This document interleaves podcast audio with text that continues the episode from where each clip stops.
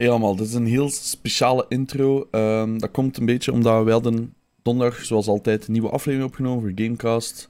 Maar ehm, we hadden een speciale gast uitgenodigd, waar we al even mee bezig waren. En dan bleek na de opnames, wij heel gelukkig dat het een coole opname was, dat mijn audio kapot was. Wat betekent dat er was geen volume van mij beschikbaar. Ehm, dat was even natuurlijk paniekaanval. Dus we hebben even nagedacht wat konden we doen. We konden ofwel heel de aflevering opnieuw opnemen, maar mijn gast is altijd moeilijk. Plus, het komt dan niet meer genuine over. Ehm, maar er is één lichtpuntje. Um, onze gast heeft niet zo'n zieke, dure koptelefoon als dat wij hebben. En je kunt mijn iets te luide stem horen door zijn koptelefoon. Wat betekent dat? De, de, de microfoon van hem pikte mijn stem op door zijn koptelefoon. Dus wat hebben we gedaan? We hebben dat geluid gefilterd, gezorgd dat dat veel stiller is. Uh, veel luider is, uiteraard. En dan um, ga ik daar dus mijn voiceovers over opnemen. Daarom, deze aflevering kan iets anders klinken, omdat ik niet effectief terug in dat gesprek zit. Maar ik ga wel zorgen dat jullie uh, mijn tekst, of je dat nu wil of niet, als ook horen. Dus mijn vragen en zo verder en opmerkingen. Dus um, ik ga dit, bij, deze ga ik dit nu beginnen opnemen. Um, oprecht mijn excuses uh, voor alle Gamecast-luisteraars. Maar het is een super interessant gesprek. We dat niet verloren laten gaan. Dus bij deze doe ik mijn eerste eigen dubs. Veel plezier.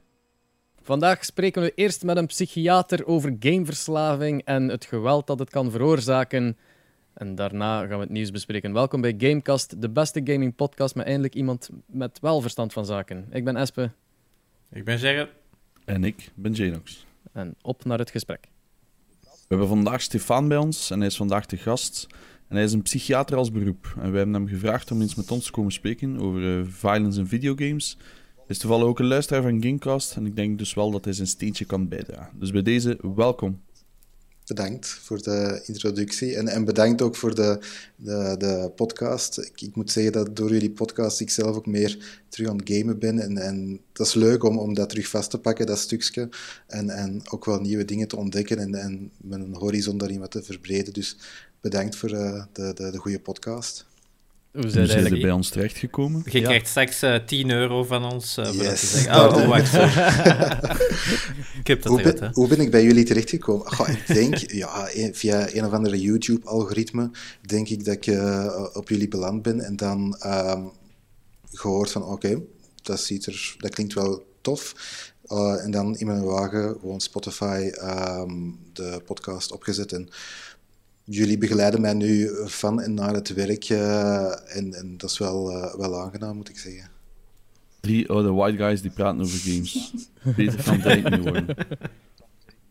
Eigenlijk niet. is dat. Uh, je bent, ja, je bent psychiater voor hoe lang al eigenlijk? goh, ik ben nu al zes jaar ehm, volledig psychiater, volledig psychiater, dat klinkt zo raar, maar um, psychiater, dat is twaalf jaar opleiding dat je doet. Dus je doet eerst zeven jaar geneeskunde en dan vijf jaar dat je assistentschappen doet. Uh, en na die twaalf jaar mocht je je uh, volwaardig psychiater noemen en dat doe ik nu al een zestal jaar. Uh, ik werk in het ziekenhuis in, in Duffel en ik werk voornamelijk met mensen met een psychotische stoornis. Dus mensen die dat, ja, contact met de realiteit wat, wat kwijt zijn, die soms dingen horen, soms dingen zien, die dan niet echt in de realiteit, realiteit staan. Um, daar heb ik een afdeling van. En ik doe ook een mobiele team. Want sinds een paar jaar in de psychiatrie gaan we ook meer aan huis bij de mensen. Uh, dus ik doe ook huisbezoeken um, en, en, en begeleid mensen om ervoor te zorgen dat ze eigenlijk niet terug in het ziekenhuis moeten komen. Mooi. Uw man is ook psychiater? Mijn man is uh, seksuoloog. Mijn man is seksuoloog en relatietherapeut. Um, dus ja, de, de, gesprekken bij ons zijn heel therapeut. Nee, dat is niet waar. dat is gewoon ook uh, koetjes en kalfjes. Um, maar ja, de, dat, is, dat, is ook wel ja, een ander stukje. Hij is dan meer psychotherapeutisch en relatietherapeutisch aan de slag met zijn uh, patiënten, cliënten. Um, en ik ben dan ook dikwijls meer met medicatie bezig. We vullen elkaar goed aan op dat vlak. Nice. Ik denk dat het wel misschien belangrijk is om de onderscheid uit te leggen, want ik denk niet dat dat voor iedereen duidelijk is wat het verschil is tussen een psycholoog en een psychiater. Mhm. Dat is heel, ja, heel veel mensen hebben dat, dat onderscheid niet zo, uh, niet zo vast. Psycholoog, ja, dat, dat is ook een universitaire studie. Um, dat is om, om te kijken van ja, hoe zit de psyche in elkaar, hoe denken mensen, um, hoe, hoe ja, in het dagdagelijkse leven, um, hoe die hun gedrag, die hun emoties, die hun gedachten, hoe kunnen die dat allemaal regelen? Um, en, en wat als er daar iets misgaat, hoe kunnen we dat via gesprekstherapie terug um, goed krijgen? Um, psychiater is eigenlijk eerst arts, dus je bent een dokter. En dan gaan we kijken naar de, de ziektes van de psyche, dus eigenlijk meer de, de ziektebeelden, type ja, schizofrenie, wat dat mijn vakgebied dan is, of depressie of OCD. Moet ik even een korte terugkoppeling doen naar een vorige podcast. Lang geleden, denk ik. Maar ik denk dat Espe, dat jij het die dat zei van ja, ik ken iemand die heeft een test gedaan rond OCD. En dan was het zoiets van dingen goed zetten. Of goed... En ik heb echt nog nooit gehoord van die test, dus ik ben kei benieuwd naar hoe dat in elkaar zit. Ik heb het ook al een paar keer afgevraagd aan die dude. Van, wat, wat was dat? maar ik, eh, als ik hem nog een keer zie, ga ik het, ga ik het zeker vragen. Mm. Volgens mij was dat zo'n Facebook-test, jong. Ja, inderdaad. En dan hoe vaak dat wij hier ook bezig zijn met dat wij als autisten alles moeten checken, dat wij 100% alles moeten doen in een game. de woorden... Dat is belangrijk, want zij ook jij, waardoor onze ja, twee podcasts geleden, dat we die hebben gedaan, door uw vraag van waarom zijn trophies zo'n struggle. Allee, ja, mij is dat eerder een job dan het... Uh... Ja, ik zal maar niet zeggen dat ik weer een game 100% gespeeld heb op een weekend. ik, vind dat, ik vind dat heel tof en ik, ik, vind dat, ik, ik bewonder dat eigenlijk dat, dat je daar het geduld voor hebt en, en daarin kunt blijven volhouden om dat 100% te doen. Als ik zo iets heb uitgespeeld en dan zie naar die achievementlijst of die gamerscore en ik heb zo nog maar 200 gamerscore of nog maar een paar trophies. En denk ik van, ja mannen, wat moet ik hier nog allemaal doen? Ik heb het spel toch uitgespeeld, wat wilde nog meer van mij? En dan denk ik van, ja, dat is mijn tijd en energie niet waard. Allee, ik, ik game om, om, om even te ontsnappen de realiteit, om even mijn eigen wat te amuseren. En, en ik vind, als het dan zo echt een, een to-do-lijstje wordt, dan denk ik van, ik heb al genoeg to-do-lijstjes in mijn leven, dan uh, pas ik wel even. Maar ik bewonder dat, dat zeker als mensen daarvan kunnen genieten en dat willen doen. Dus dat, dat is eigenlijk zo hetzelfde als dat je soms een film hebt en dan ga je ook nog de extra zien of de, de commentaartracks. Dat zo het niet willen verlaten ook soms. Hè, dat je het zo Genieten is nogal een, een, een, vriendelijk woord ervoor soms. ja, het, bedoel, het, de woorden autisme en dwangneurose komen nogal vaak voor. Worden zo al losgesmeten op zo'n ding van ja, ik ben een autist op dat vlak. Voor, ik denk dat dat vaak voor mensen die werken met, met uh, mensen met autisme, dat dat vaak zo'n pijnpunt moet zijn van dat is geen autisme, maar de bak is er, weet wel. Dus uh, ja, alvast onze excuses aan iedereen die dat dus, dus dat... beseft. Ja, ik, ik, denk, ik denk ook niet, alleen de, de, de, de voorbeelden dat je dan geeft, dat, past er wel enigszins in. Ik denk dat je ook, zeker toen over die OCD, dat je wel verschil maakt tussen echt klinische OCD en OCD-trekken. Ik denk dat dat gewoon heel belangrijk is, dat je wel trekken kunt hebben van iets, maar vanaf dat het echt klinisch wordt, dat je echt een, een, probleem daarmee hebt, dat dat wel een belangrijk onderscheid is. Als ik me niet vergis, zit iedereen toch ergens bepaald op het spectrum. Hoe ver je zit is natuurlijk, ja, kan wel bepalend zijn naar je, eh, naar uw gedrag in het leven. Mm mogen onszelf toch een klein beetje autistisch doen. Oh. Ja, toch zeker met onze trekken. Um, wacht, ja, zeg maar. ik heb nog één vraag. Mm games rond uh, de psyche, heb je daar eigenlijk al in verdoken? Want er zijn er wel wat. Ja, er, er zijn er wel wat, maar ik heb nog niet specifiek mijn eigen daarin gefocust. Ik heb al wel natuurlijk, uh, dat is onlangs ook in het nieuws gekomen, die, die uh, game rond uh, mental health voor jongeren, Silver, genaamd, ja, voor suïcidepreventie.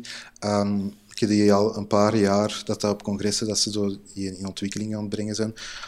Ja, ik denk dat dat een goede tool is om, om dat bespreekbaar te maken. Nu, uh, als gamer dacht ik van, ja, nee, deze is een, een game te noemen, vind ik een beetje overdreven. Noem het een interactieve informatiebrochure. Maar dat is niet zo aantrekkelijk, denk ik dan, voor mensen te lokken. Um, maar allee, ik denk, alles om dat bespreekbaar te maken eh, kan helpen. Um, er is ook ik heb dat van een, een, patiënt van mij gehoord, dat ook wel zo een, een game rond psychose. Ik dacht dat dat... Hellblade. Uh, Hellblade, ja, voilà. Ja. Maar die staat op de Game Pass, ik moet die nog altijd die spelen. Uh, maar daar heb ik wel goede dingen van gehoord. Nog een ander uh, spel dat juist aan de Game Pass toegevoegd is, en het spel dat ik toevallig 100% heb gespeeld van de week, Psychonauts. uh, gaat eigenlijk daar ook een beetje om. Want je speelt een soort van, um, ja, hoe kun je dat zeggen? Psychic agent in de zin van, zij zien dat psychic als iemand die mental powers heeft, eigenlijk telekinese, mm mind reading, al dat soort dingen. Maar een grote clue van het verhaal is dat je eigenlijk in mensen hun geest gaat om uh, een probleem op te lossen, laten we het zo zeggen. En op een gegeven moment komt er ook in een insane asylum. Mm Wat natuurlijk een beetje verouderd is om het insane asylum te noemen. Maar daar komt er natuurlijk uh, iemand, onder andere komt er iemand tegen die zo de typische government conspiracy. Uh, in alles ziet je, ziet je wel spies en FBI mhm. en zo. Iemand heeft zo het klassieke, ook wel verouderde complex aan het Napoleon-complex. Dus in zijn geest komt de hem tegen, ziet hem zitten, uh, een boardgame spelen tegen Napoleon. Om zo de strijd om zijn geest te winnen en zo. Hmm. En zo zijn er allemaal verschillende punten. En ik vond dat wel is een heel cool spel om. Eigenlijk, stel je Mario voor, Mario gaat elke wereld ziet er anders uit, World 1, World 2, World 3, dat zij dat ook doen, maar dat dat in de geest is, omdat hmm. elke geest een compleet andere structuur heeft. Zo in het begin komt er zo'n, zit in de geest van een agent, en deze wereld is eigenlijk een Rubik's Cube. echt heel gestructureerd en alles zit mooi weggepakt.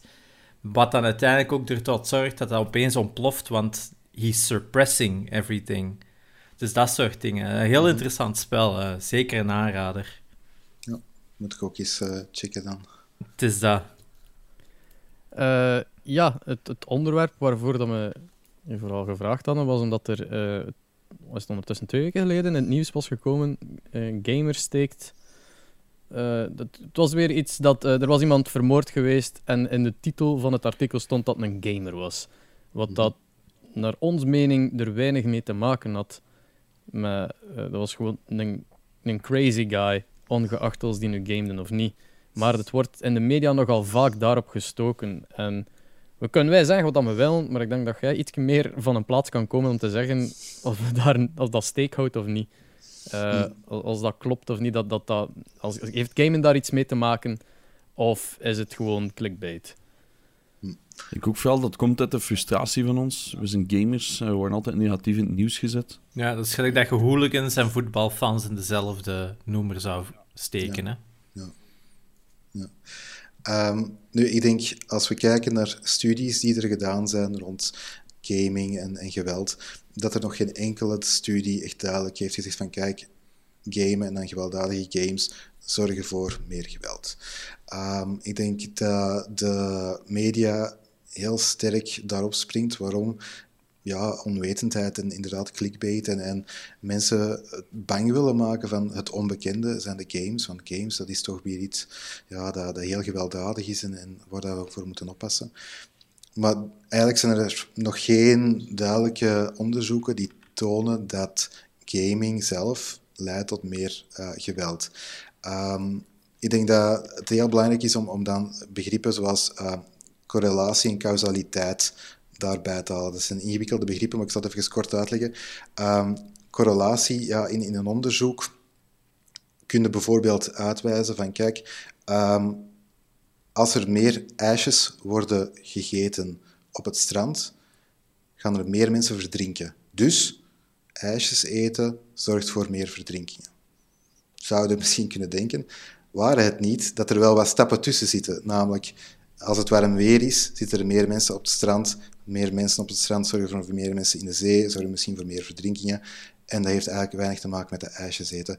Dus een, een correlatie, dus één ding gaat omhoog en het andere ding gaat ook omhoog, betekent niet dat die meteen steek houden, dat die meteen verband hebben met elkaar. Dus correlatie, als twee dingen tegelijkertijd veranderen, betekent niet dat dat de oorzaak is. Dus dat is causaliteit. Uh, dus de, de, het verband is, is nooit echt al ja, gezien dat dat een oorzaak is.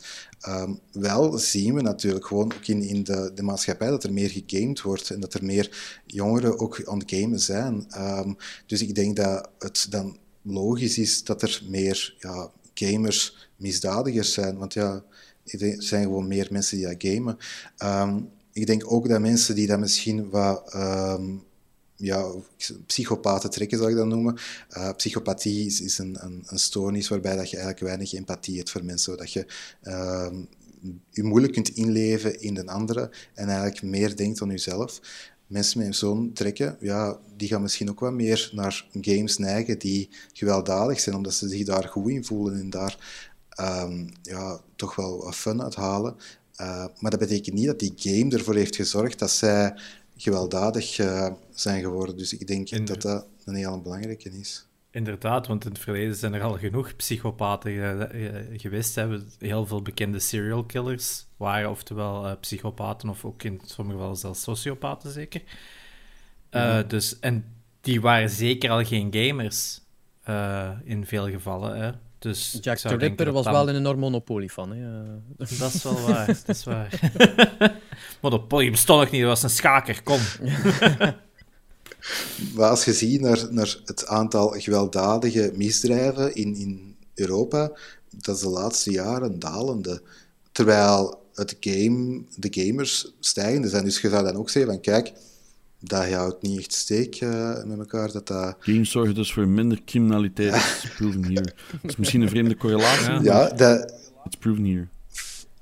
Ja, ja voilà, ik denk, zoiets kun je ook zeggen, natuurlijk. Het is dat, want ik was toevallig nog uh, eergisteren een documentaire aan het kijken op Netflix van uh, Son, Sons of Sam, hè, van die moorden in, in New York. En mijn vriendin vroeg toen ook van, zei eigenlijk wel precies lang geleden, of dat dat vroeger meer voorkwam, zo in Amerika zeker, al die serial killers en zo, en dat dat dan veel meer uh, aanwezig was. Maar ik heb ook zo het gevoel, omdat dat toen gewoon ook een wereld was die minder geconnecteerd is. De wereld is zo geconnecteerd de laatste jaren. Iedereen kan wel op een moment iets filmen of, of melden of dit of dat. Dat daardoor ook misdaad op zo'n heel simpele manier sneller verspreid, uh, of het nieuws daarvan sneller verspreid geraakt. Hè? Ja, ik denk dat dus dat inderdaad ook uh, zeker meespeelt. Nu, ik, in voorbereiding van, van dit onderwerp had ik ook nog eens even gekeken naar recente studies. En er was een heel interessante studie in Duitsland, drie jaar geleden, waarbij dat ze uh, 90 mensen uh, hebben onderzocht uh, in drie groepen. Eén groep moest niks spelen gedurende een paar maanden. Um, de tweede groep moest een, een, een, een zachtaardig spelletje spelen. En de derde groep moest GTA 5 spelen. En ze, het, het milde spelletje was, by the way, Sims 3 wat ik vind dat je ook wel heel psychopaten ah, trekken in kunt botvieren. Maar wat? De studie was zachtspeltje Sims 3. En dan hebben ze die mensen onder een uh, eh, MRI-scanner gestoken. Um, en dan gezien of dat die door het spelen van GTA 5, of dat die nog genoeg empathie konden opwekken. Of dat die niet al ja, een soort van uh, ja, dat dat bot was geworden die een mogelijkheid om empathie te krijgen. Dus ze steken die in een MRI-scanner en dan lieten ze een paar foto's zien. En in die studie staan ook de, foto, de foto's die ze gebruikt hebben. En dat is er van iemand die een, komkommer snijdt. Dat is een neutrale uh, foto. En dan iemand die de komkommer snijdt, maar in plaats van in de komkommer in zijn vingers snijdt.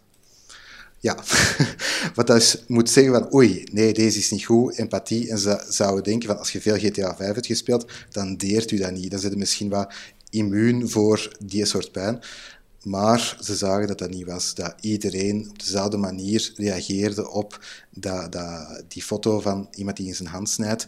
En toen zeiden ze van, kijk, want ze kunnen dat zien in, in het brein, waar dat bepaalde zaken uh, gereguleerd worden qua emoties. En ze zagen van, ja nee, dat, dat is hetzelfde. Uh, dus ik denk dat dat ook wel een, een, een belangrijke studie was. Nu, dat was met relatief weinig mensen, dus dat moet nog verder herhaald worden. Maar puur in je brein verandert er eigenlijk niks als je games of gewelddadige games speelt. Om eerlijk te zijn, heb ik ook wel het gevoel dat dit uh, mijn bot heeft gemaakt. Ik kan echt uh, disgusting shit zien en dan gewoon zo. Maar inderdaad, als je iemand in zijn vingers ziet snijden of je afgaan, dan heb ik ook wel pijn in hun plaats. Ja. Voilà, en, en dat is ook iets dat, dat fysiologisch, dat in je hersenen, dat je dat echt kunt zien. En dat kun je niet uh, faken of zo. Dat is gewoon iets dat oplicht in, in, je, in, je, in je hersenen. Um, en, en dat, kan, uh, dat is moeilijk om dat echt bot te krijgen. Zeg, als je een doet en ballen zie je trapt worden mm. in een van de film of zo, dan komt het toch helemaal in elkaar. Dat is gewoon zo. Van de week zag ik iets op TikTok. Um, ja, laten we zijn dat die keer vast zat in een draaibankmachine. En dan 16.000 keer per seconde rond werd geslingerd uh, niet zo vis uit. En ik vond dat grappig. dus uh, snap je? Dus ik heb wel het gevoel dat het internet me toch een beetje bot heeft gemaakt. Maar ja, schadenfreude is ook iets natuurlijk. Ja. Hè? Maar ik denk dat je dat al, dat al had voor het internet misschien. Ja, bedoel. Waarschijnlijk. Zo ja, Newground als kind. In het begin was het allemaal zo super. Oh my god. Jackass back in the day. Jackass. Ja, voor. Maar inderdaad, um, inderdaad ja, het feit is dat gamers nog altijd, vanaf dat iets met games te maken heeft, wordt dat er altijd bij betrokken. In Duitsland weet je dan nog, was er ook een klein dat is beginnen schieten of zo. En het dat er werd gezegd is, ja, hij heeft Counter-Strike gespeeld. Ik speel zelf ook Counter-Strike. Ik heb ook wel zin om mensen neer te schieten. Als in, maar als in, ik ga niet naar buiten stappen met een pistool en op mensen effectief beginnen schieten. Dus ik vind dat, ik vind dat een heel raar um, bedenking. ik denk dat het op dezelfde manier is gelijk dat... Uh, dat als aan de andere kant, als er iemand... Uh, als een Vlaming in een wedstrijd wint in sport, dan een Vlaming, maar als het een Waal is, is het plotseling een Belg zo, in de Vlaamse media. En dat, dat wordt nooit... Het wordt, nooit zo, het wordt altijd getrokken naar de kant dat het meest aantrekkelijke eruit ziet. En als je iets kunt benoemen van ah, het is een gamer, dus we zullen dat er maar bij zetten. Het ding is, door het feit, heeft Angela Merkel, die heeft dat zelf ook benoemd in een spec. Voor mij is het iets als, nu is het niet meer media geel, nu is het gewoon real. Mhm. Die heeft toen ook weer van alles verboden, want in Duitsland zijn de regels van games super strikt. Allee, ja, groen bloed, dat is al van back in the days. Ook waar podcasts geleden nog verteld over Bayonetta, hoe absurd moeilijk dat, dat is, nog altijd om naar Duitsland te krijgen. Ik ben verhuisd naar Duitsland en die vertelden me allemaal: Oei, Counter-Strike, dat is wel tricky hè. Mocht eigenlijk niet spelen in Duitsland, allemaal die shit. Denken van, huh, hoe ver zijn ze hier en hoe komt dat? Ze maken wel die link en dan in Amerika is dat ook super. Ja, schiet de gemiddelde tiener altijd in school neer. Dat is eerder een sport dan eerder iets dat nog gebeurt. En toch vanaf dat hij gamet, wordt dat erbij betrokken. En dan heb ik iets van, ja. In het geval van school shootings, hè, de denk ten eerste echt grote school shooting is natuurlijk de Columbine Massacre van in 99. En daar was dat toen ook gezegd van, ah ja, maar ja, die waren fans van Doom. En die hadden dat toen ook gezegd van, it's going to be like Doom. Maar ja, het is niet alsof het puur het spelen van Doom hen tot dat punt waren, heeft gedreven. Het waren eerder social outcasts, dat waren gasten die daar eigenlijk heel hun leven wat getergerd waren en gepest waren. En misschien soelaas vonden in games. Maar ik denk nu niet dat het game hen in die mate heeft gezegd van... Ah ja, maar in, in Doom vermoord ik monsters. Dus ik ga op mijn school iedereen neerknallen. Ja, dus, dat is gewoon... Ik had het er gisteren in auto ook over met Laura. Dat we een gesprekje gingen voeren. Dus ja. Ik zei altijd, waarom staat er nooit... Ik kijk graag naar actionfilms waar mensen worden neergeschoten waarom wordt dat nooit gedaan? Het dat zij zei is, ja, in een game had je dat zelf doen, haalt de trek erover. Dus je doet bewust nog altijd een actie. Tegenover een film gebeurt dat gewoon. Ja, maar in films is het nog vaak grafischer dan in games. Wat is het verschil nog tussen dat en een trekker? Maar ik snap ergens nog wel wat ze bedoelt, maar dan nog. Ik bedoel, hoeveel miljarden of miljoenen uh, mensen hebben wel overhoop geknald of de keel overgesneden in games, maar dat is nooit in iets in ons denk, denk ik toch niet, dat wij morgen buiten gaan stappen en dat gaan doen. Dus ik vraag me toch nog af, waar blijft dat vandaan komen en waarom blijven we dat herhalen? Dat is een beetje mijn punt. Ik denk dat mensen, denk dat mensen inderdaad zeggen van ja, bij gaming, je doet het zelf. En inderdaad, hoeveel keren knalde niet wel iemand omver. Aan de andere kant vind ik ook wel bij gaming, als er een goede story achter zit, ja, dat, dat raakt mij dan wel echt. Allee, Last of Us Part 2, ik denk dat er heel wat momenten zijn dat ik denk van bij mijn eigen van, mannetjes, wat ben ik hier aan het doen? En dat, dat zorgt wel voor wat gewetensconflict uh, bij mijn eigen. Zelfs bij, bij It Takes Two, dat ik op een gegeven moment van, ja maar mannetjes, ik kan niks spoilen, maar er is zo'n zo'n één stuk... Ik sowieso wat scène bedoelt. En, dat voilà. en ik zat gewoon naar mijn man te kijken van, uh, wat, wat, wat, moeten we, kunnen we niet gewoon even op pauze drukken en, en even gewoon dat spel laten liggen, want deze, deze wordt gewoon te erg. Uh, maar ik, dat denk je dat mensen ook wel mee hebben van, ja, als je iemand overhoop knalt in een spelletje, dan is de stap klein om dat in het echt te doen, terwijl er heel veel barrières tussen zitten. Maar ik denk dat die barrières er ook zijn bij iemand die dat al wel wat matuurder is geworden. En daarom ben ik ook wel heel hard de voorstander van, van leeftijdsrestricties voor, voor games. Niet om, om te zeggen van, kijk, ik vind... Uh, als er iemand nu van 16 jaar een 18 plus speelt, ja, dat denk ik nu niet dat dat een groot probleem is. Maar hey, kleine kinderen echt zo'n shooter laten spelen, ik denk niet dat dat heel goed is. Waarom? Omdat die brein ook nog niet helemaal volgroeid is. Die hebben bepaalde zaken nog niet echt helemaal onder de knie. Uh, qua impulscontrole of qua ja, dat, het verschil zien tussen fake en, en, echt, dat is soms wat moeilijker. Ik zeg niet dat elke zesjarige die dat een shooter speelt, iedereen gaat om, omverknallen. Maar ik denk dat dat toch wel ja, wat moeilijker is en, en, en dat dat toch niet zo eenvoudig ligt. Dus, dus mijn road rage ligt aan het feit dat ik GTA 3 speelde als kind. Ja, maar ik denk dat er ook een verschil in zit, is... Toen dat wij jonger waren, waren er gewoon heel veel crap games. En dat soms de beste games de 18 plus of de 16 plus games waren. En nu, uiteindelijk, hè, voor hoeveel mannen had die Fortnite en, en Minecraft kunnen spelen, zijn enorm goede games. Maar wij moesten van die games spelen die. Oh, kijk, dit is gebaseerd op die film. En je frustreerde nu mateloos, want dat was fucking moeilijk van hier tot ginder. En je stierf, je bleef maar sterven. En The Lion King, hoeveel trauma's heeft dat game wel niet opgewekt bij, bij kinderen? Dat daar niet daar zitten ook shitstukken in. Ik had dat op Game Boy en die Game Boy versie was echt niet goed. Ja. Het is dat, dus... Veel goede omverrijden in de GTA 3. Het is niet zo zelf omdat ik denk, morgen, ah, ik ga wat goede omver gaan rijden in een tank, snap je? Ik vraag me gewoon af, de restricties, mijn ouders zijn er nooit super strikt in geweest. Als een, ik heb altijd shooters bijna gespeeld en ik heb altijd, allee, ik denk dat die daar ook niet echt mee bezig waren, want die hadden zoiets van, ja, het is toch een redelijk normale kleine. Maar ja, we hebben het we hebben het hier niet over 13 jaar geleefd, maar meer over wat 7 jaar leeftijd was toch eerder. Hè? Ja, ja, ja. zoiets. Oh ja, ben nu aan het nadenken wanneer. Ik ken heel veel gezinnen, of ik, dat ik zo weet, waar dat ze dan zo van een ja, echt 4, 5, 6-jarige dat GTA zaten te spelen, dat ik ook zo echt even keek van. Hmm. Just de King, ik was 10 jaar toen GTA 3 uitkwam. Dus inderdaad. Maar ik denk ook dat er een verschil staat is tussen GTA 3 en pak GTA 5 vandaag. De, de, de, het realisme dat er in die games tegenwoordig is, is, bijgekomen. Het Doom bij ons waren platte ventjes die je kapot staan. Als je nu een, een vierjarige Doom laat spelen, die gaat dat niet meer willen spelen. Die gaat dat gewoon afzetten omdat dat gewoon te shocking is. Omdat dat uh, die, die, die massacres en die, die, die, die KO's. Eigenlijk, Mortal Kombat, nog zo'n voorbeeld. Hè? Mortal Kombat is het game waardoor dat we age restrictions hebben in games. Omdat het zo populair was en heel veel kinderen speelden het en niet wisten van... Oh ja, je trekt je kop eruit, dat is grappig. Maar als je vandaag Mortal Kombat ziet... Holy crap. En oké, die makers doen dat ook meer voor de grap. Hè? Voor hen is dat geweld niet voor de shock value, maar eerder het absurde daarvan. Hè. Dat er een ene was dat er.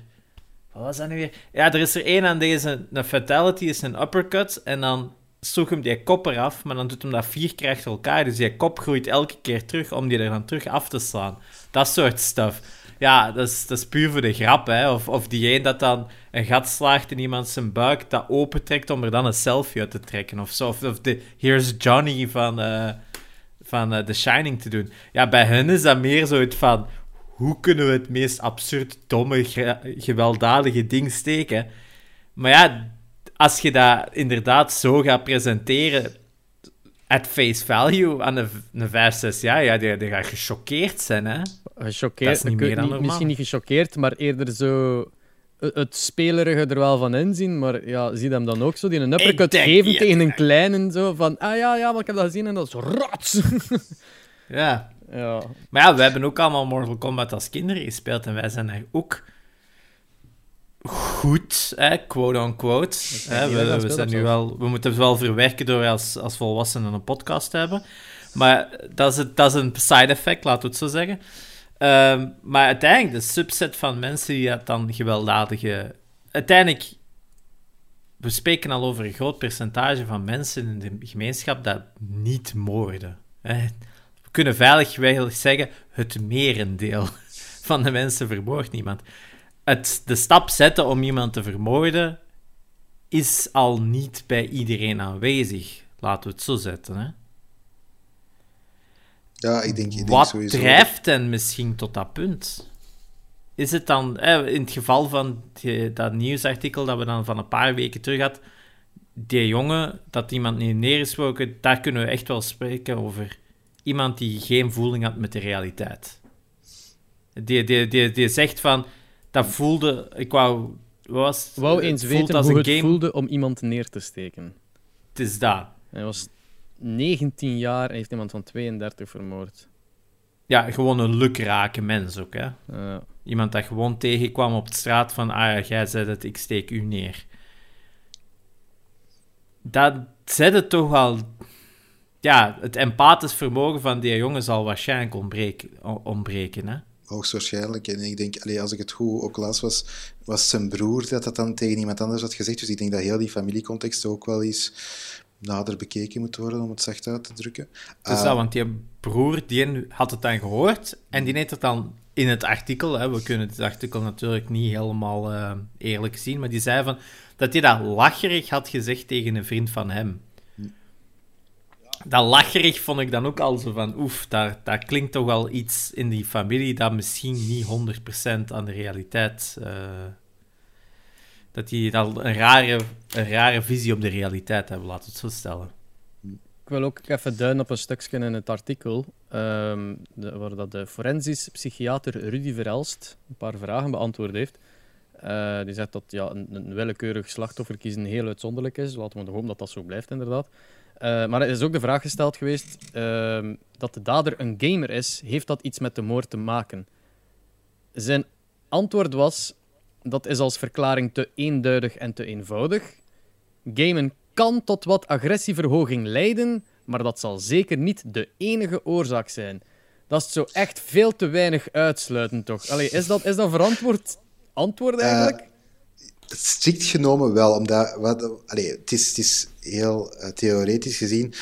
Kun je bij gewelddadige games zoiets hebben als primen. En wat is primen? Dat is als je een gewelddadige game speelt, meteen daarna is u, eh, ja, gaat dat sneller iets gewelddadig doen? Of is u een drempel om iets gewelddadig te doen toch iets lager? Um, dus, dus als je een gewelddadige game speelt en dan ja, gefrustreerd raakt, is de kans eigenlijk groter dat je dan iets gewelddadig doet, type je controller door de, door de kamer smijten, dan bij een niet gewelddadige game. Omdat je al in die modus zit van geweld. En dat is dan primen. Maar dat primen, dat is ook maar de eerste half uur, bij wijze van spreken, en dan vervaagt dat ook. Het is niet dat je, als je s ochtends uh, GTA 5 hebt gespeeld, dat je s'avonds nog altijd uh, mensen wilt uh, lappen geven, bij wijze van spreken. Dat is niet. Maar het is wel zo dat, dat primen, maar dat is ook bij, bij een gewelddadige film, dat is ook als je iets anders van geweld ziet op tv, dat, dat je daardoor misschien sneller die,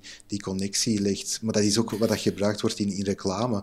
Dat je overal van die panelen ziet van uh, Coca-Cola. Als je naar de cinema gaat, ja, dan ga je sneller een Coca-Cola bestellen. Dus dat is ook prime. Um, maar strikt genomen heeft hem daar dus niet gelogen, maar het is wel een beetje, ja... Ik zou het anders verwoorden.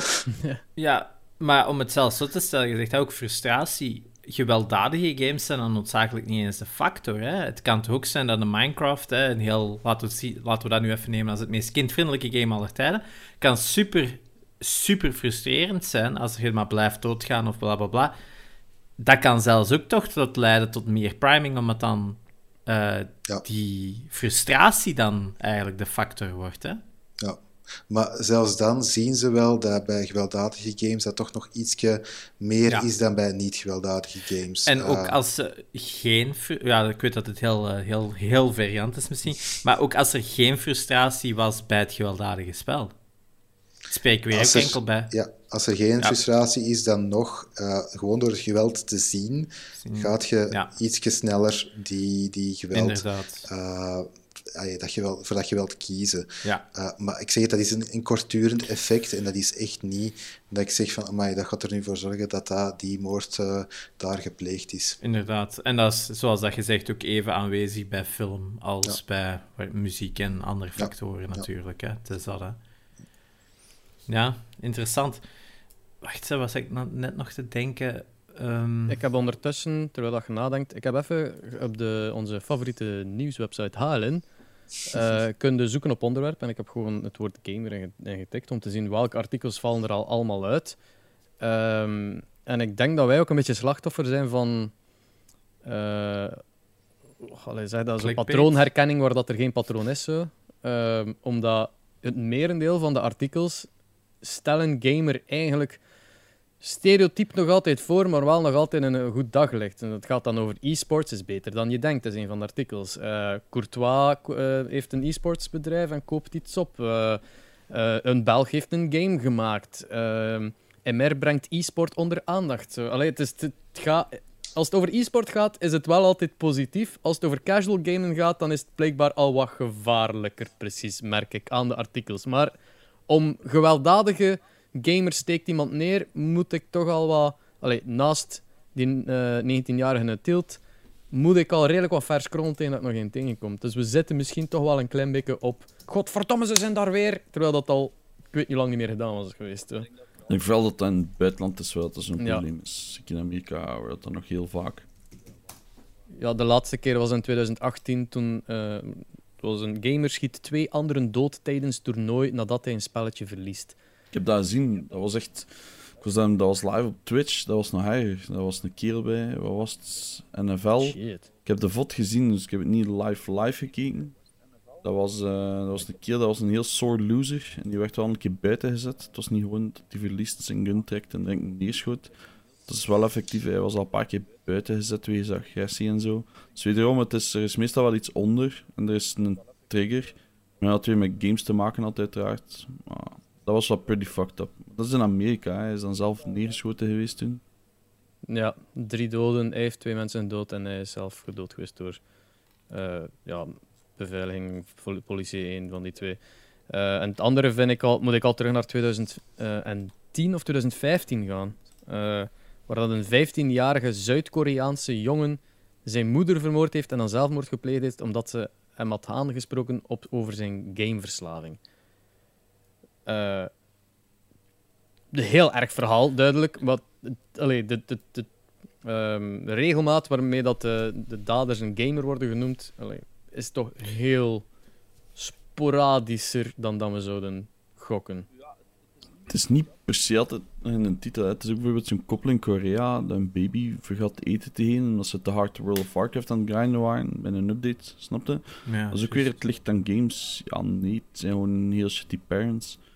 Um, dus wel een indicatie dat iets is met games, maar... Maar veel, veel van de moorden dat we zien terugkomen, hè, die school shootings, die ehm, in het Belgisch geval, uh, dat dan ook met die, met die Koreanen en zo, zien we wel vaker tieners terugkomen. We spreken hier vaker over tieners dan uh, over volwassenen. We weten natuurlijk, hè, wat is dat, dat die minder lange termvisie hebben, zeker, over het algemeen, omdat dat nog iets is dat, wat is dat pas volwassen tegen nu 25 of zoiets? 25, 26, zoiets, ja. Dus dat, kan dat daar eigenlijk dan ook ergens een connectie tussen zijn? Ja, ik denk dat dat zeker uh, mogelijk is als, als tiener. Um, is uw impulscontrole of, of uw, ja, uw prefrontale cortex noemen we dat dan, dat is het stukje hiervan voor. Uh, dat zorgt dat je niet meteen reageert op, op je emoties of dat je toch eens even nadenkt van oei, wat gebeurt er hier en wat kan ik het beste doen, korte en lange termijn. En ja, dat is nog volop in, in de groei bij, bij tieners en, en dat is pas volgroeid op het moment dat je 25, 26 bent. Uh, dus ik denk dat dat zeker uh, wel, wel meespeelt, uh, dat tieners daar wel ja, gevoeliger voor zijn. En ik denk ook in Amerika dat gewoon het, de aanwezigheid van, van handwapens, van, van wapens, dat dat gewoon de factor is dat, uh, dat maakt dat dat veel vaker daar voorkomt. Dus je gelooft wel in het feit van guns veroorzaken meer violence? Uh, ik, ik denk dat guns de violence faciliteren, dus makkelijker maken en ook erger maken. Bedoel, als je iemand aanvalt met je blote vuist of met een handgun, de outcome allee, gaat wel ietsje anders zijn. Dus ik denk dat dat wel uh, een grote factor uh, is. Mm, nou, ik ben volledig akkoord. ik denk dat de hele wereld zo'n beetje naar Amerika kijkt en van, haha, dumbass. Um, er zijn landen waar het trouwens wel kan. De om een wapen te hebben zo waanzinnig hoog ligt. Plus dan jaarlijkse check-ups en dan aparte... Alleen in België dat toch ook, dat als je een aparte safe moet hebben voor je handgun. En aparte met je ammo en zo verder. Omdat dan... Uh, moet zo na nadenken over wat ik ga ik nu doen, dat die stap te groot wordt.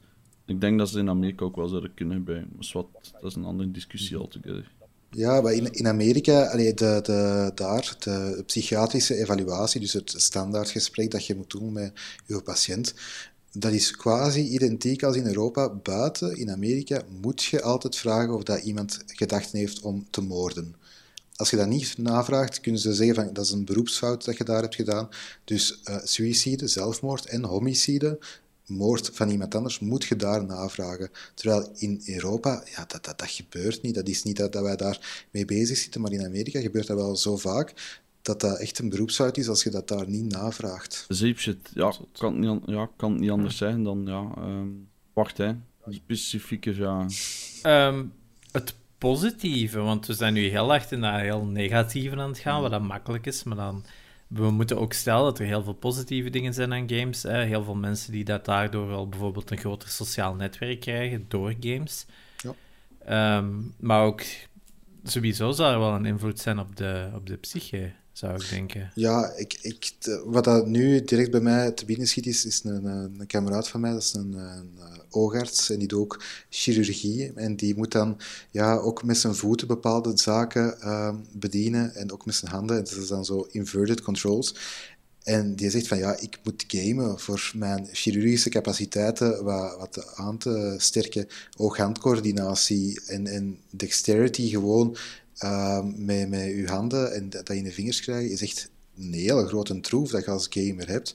En ook gewoon de, de, de ooghandcoördinatie zorgt ervoor dat je brein flexibeler is. Dus dat je ook wel makkelijker andere dingen kunt leren. Dat je ook wel daar wat, wat extra connecties in, in maakt. Dus dat is zeker een hele sterke voor, voor gaming. Het sociale aspect kan helpen. Aan de andere kant kan het ook wel soms voor ja, een soort van vereenzaming, omdat je dan de, de, echt, de, de echte sociale contacten, de face-to-face contacten, alleen maar vervangt door je, je gaming-contacten, wat dat toch een ander contact is. En de, iemand echt in levende lijven spreken, ik denk dat mensen nu met de corona dat ook wel merken, dat al die Zoom-meetings en dergelijke toch anders is of dan met iemand op café gaan of echt face-to-face spreken. Dus ik, ik denk dat dat zowel een voor- als een nadeel kan zijn. Zeker en vast. Uh, volledig akkoord. Allee, bij mij heeft dat ook veel goed gedaan. Hè. Bijvoorbeeld mijn job gevonden, gaming. En zo heel mijn carrière start door te gamen. Ze zien ook superveel opnieuw gevonden. Kijk naar Espe, heel gamen is een beetje drie kwart van zijn job geworden. Dus op zich is er ook veel belachelijk veel goed aan. Ik ben volledig akkoord. Um, ik geloof ook. Maar ik geloof ook dat er zeker zo Discords of à la 4chans, dat dat nu echt de meest, niet echt een hub is van de meest vrolijke en best bedoelende mensen. Zeker à la 4chan. Um, maar ik, alleen, wat ik vooral heb gemerkt is dat ik veel geleerd heb. Dat ik veel meer samen te zijn. Hetzelfde trouwens met bijvoorbeeld de scouts en zo. Ik geloof dat ook. Um, ik heb er super veel van geleerd. Ik vind dat super belangrijk. Dus dat doet mij ook altijd extra zeer als ik dat lees. Dat alleen de negatievere dingen in beeld komen. Je hoort hier en daar wel eens een studie van kinderen die vroeger gamen. Die kunnen veel meer multitasken en zo verder. Dus je hebt zoiets van, yes, eigenlijk iets positiefs. Maar dat wordt meestal, iedereen weet dat, dat positief niet zo goed wordt onttoond tegenover het negatieve. Dus ik mis zo'n beetje ook de, vanuit de politiek klinkt misschien direct wel zwaar, maar van de politiek uit zal ik dan maar zeggen, dat die misschien wat meer positief moeten beïnvloeden. Het enige dat ze tot nu toe gedaan hebben, hier, we steken gewoon 100 k subsidies in games, we geven die een tech shelter en voilà, dat is opgelost.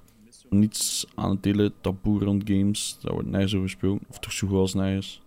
Um, en dan mis ik wel echt geloof ook veel dat dit gesprek ons beperkt publiek gaat aanspreken, maar naar buiten gaat dat natuurlijk waarschijnlijk geen meerwaarde of, allee, of tevoorschijn komen. Dat vind ik wel een beetje jammer, want ik hoop inderdaad dat we vooral ook de positieve dingen in de verf kunnen zetten. En ja, dat helpt ook veel bij de ontwikkeling, vind ik dan. In onze tijd, het zal hier in mijn tijd zijn, dingen zoals Freddy Fish, puzzels, dat helpt super hard. Ja, je hebt natuurlijk in echt ook een puzzel, maar snap je wat ik bedoel?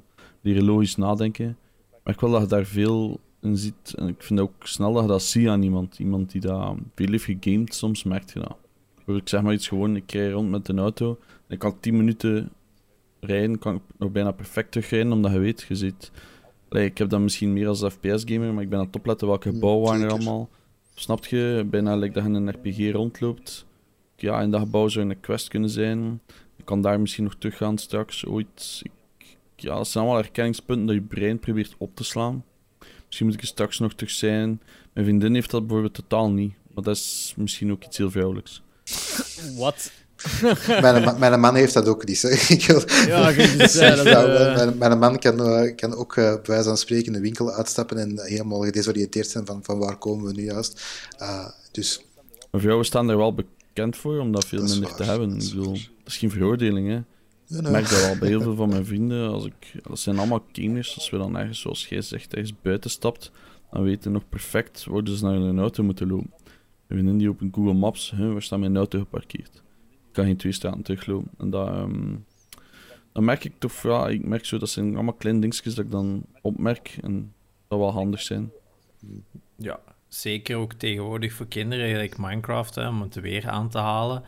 De, daar kunnen zelfs allemaal zo'n complexe constructies in bouwen, dat uiteindelijk echt gelijk eh, automatische machines zijn, dat alles van, van crops groeien tot snippen en alles eigenlijk volledig kunt automatiseren.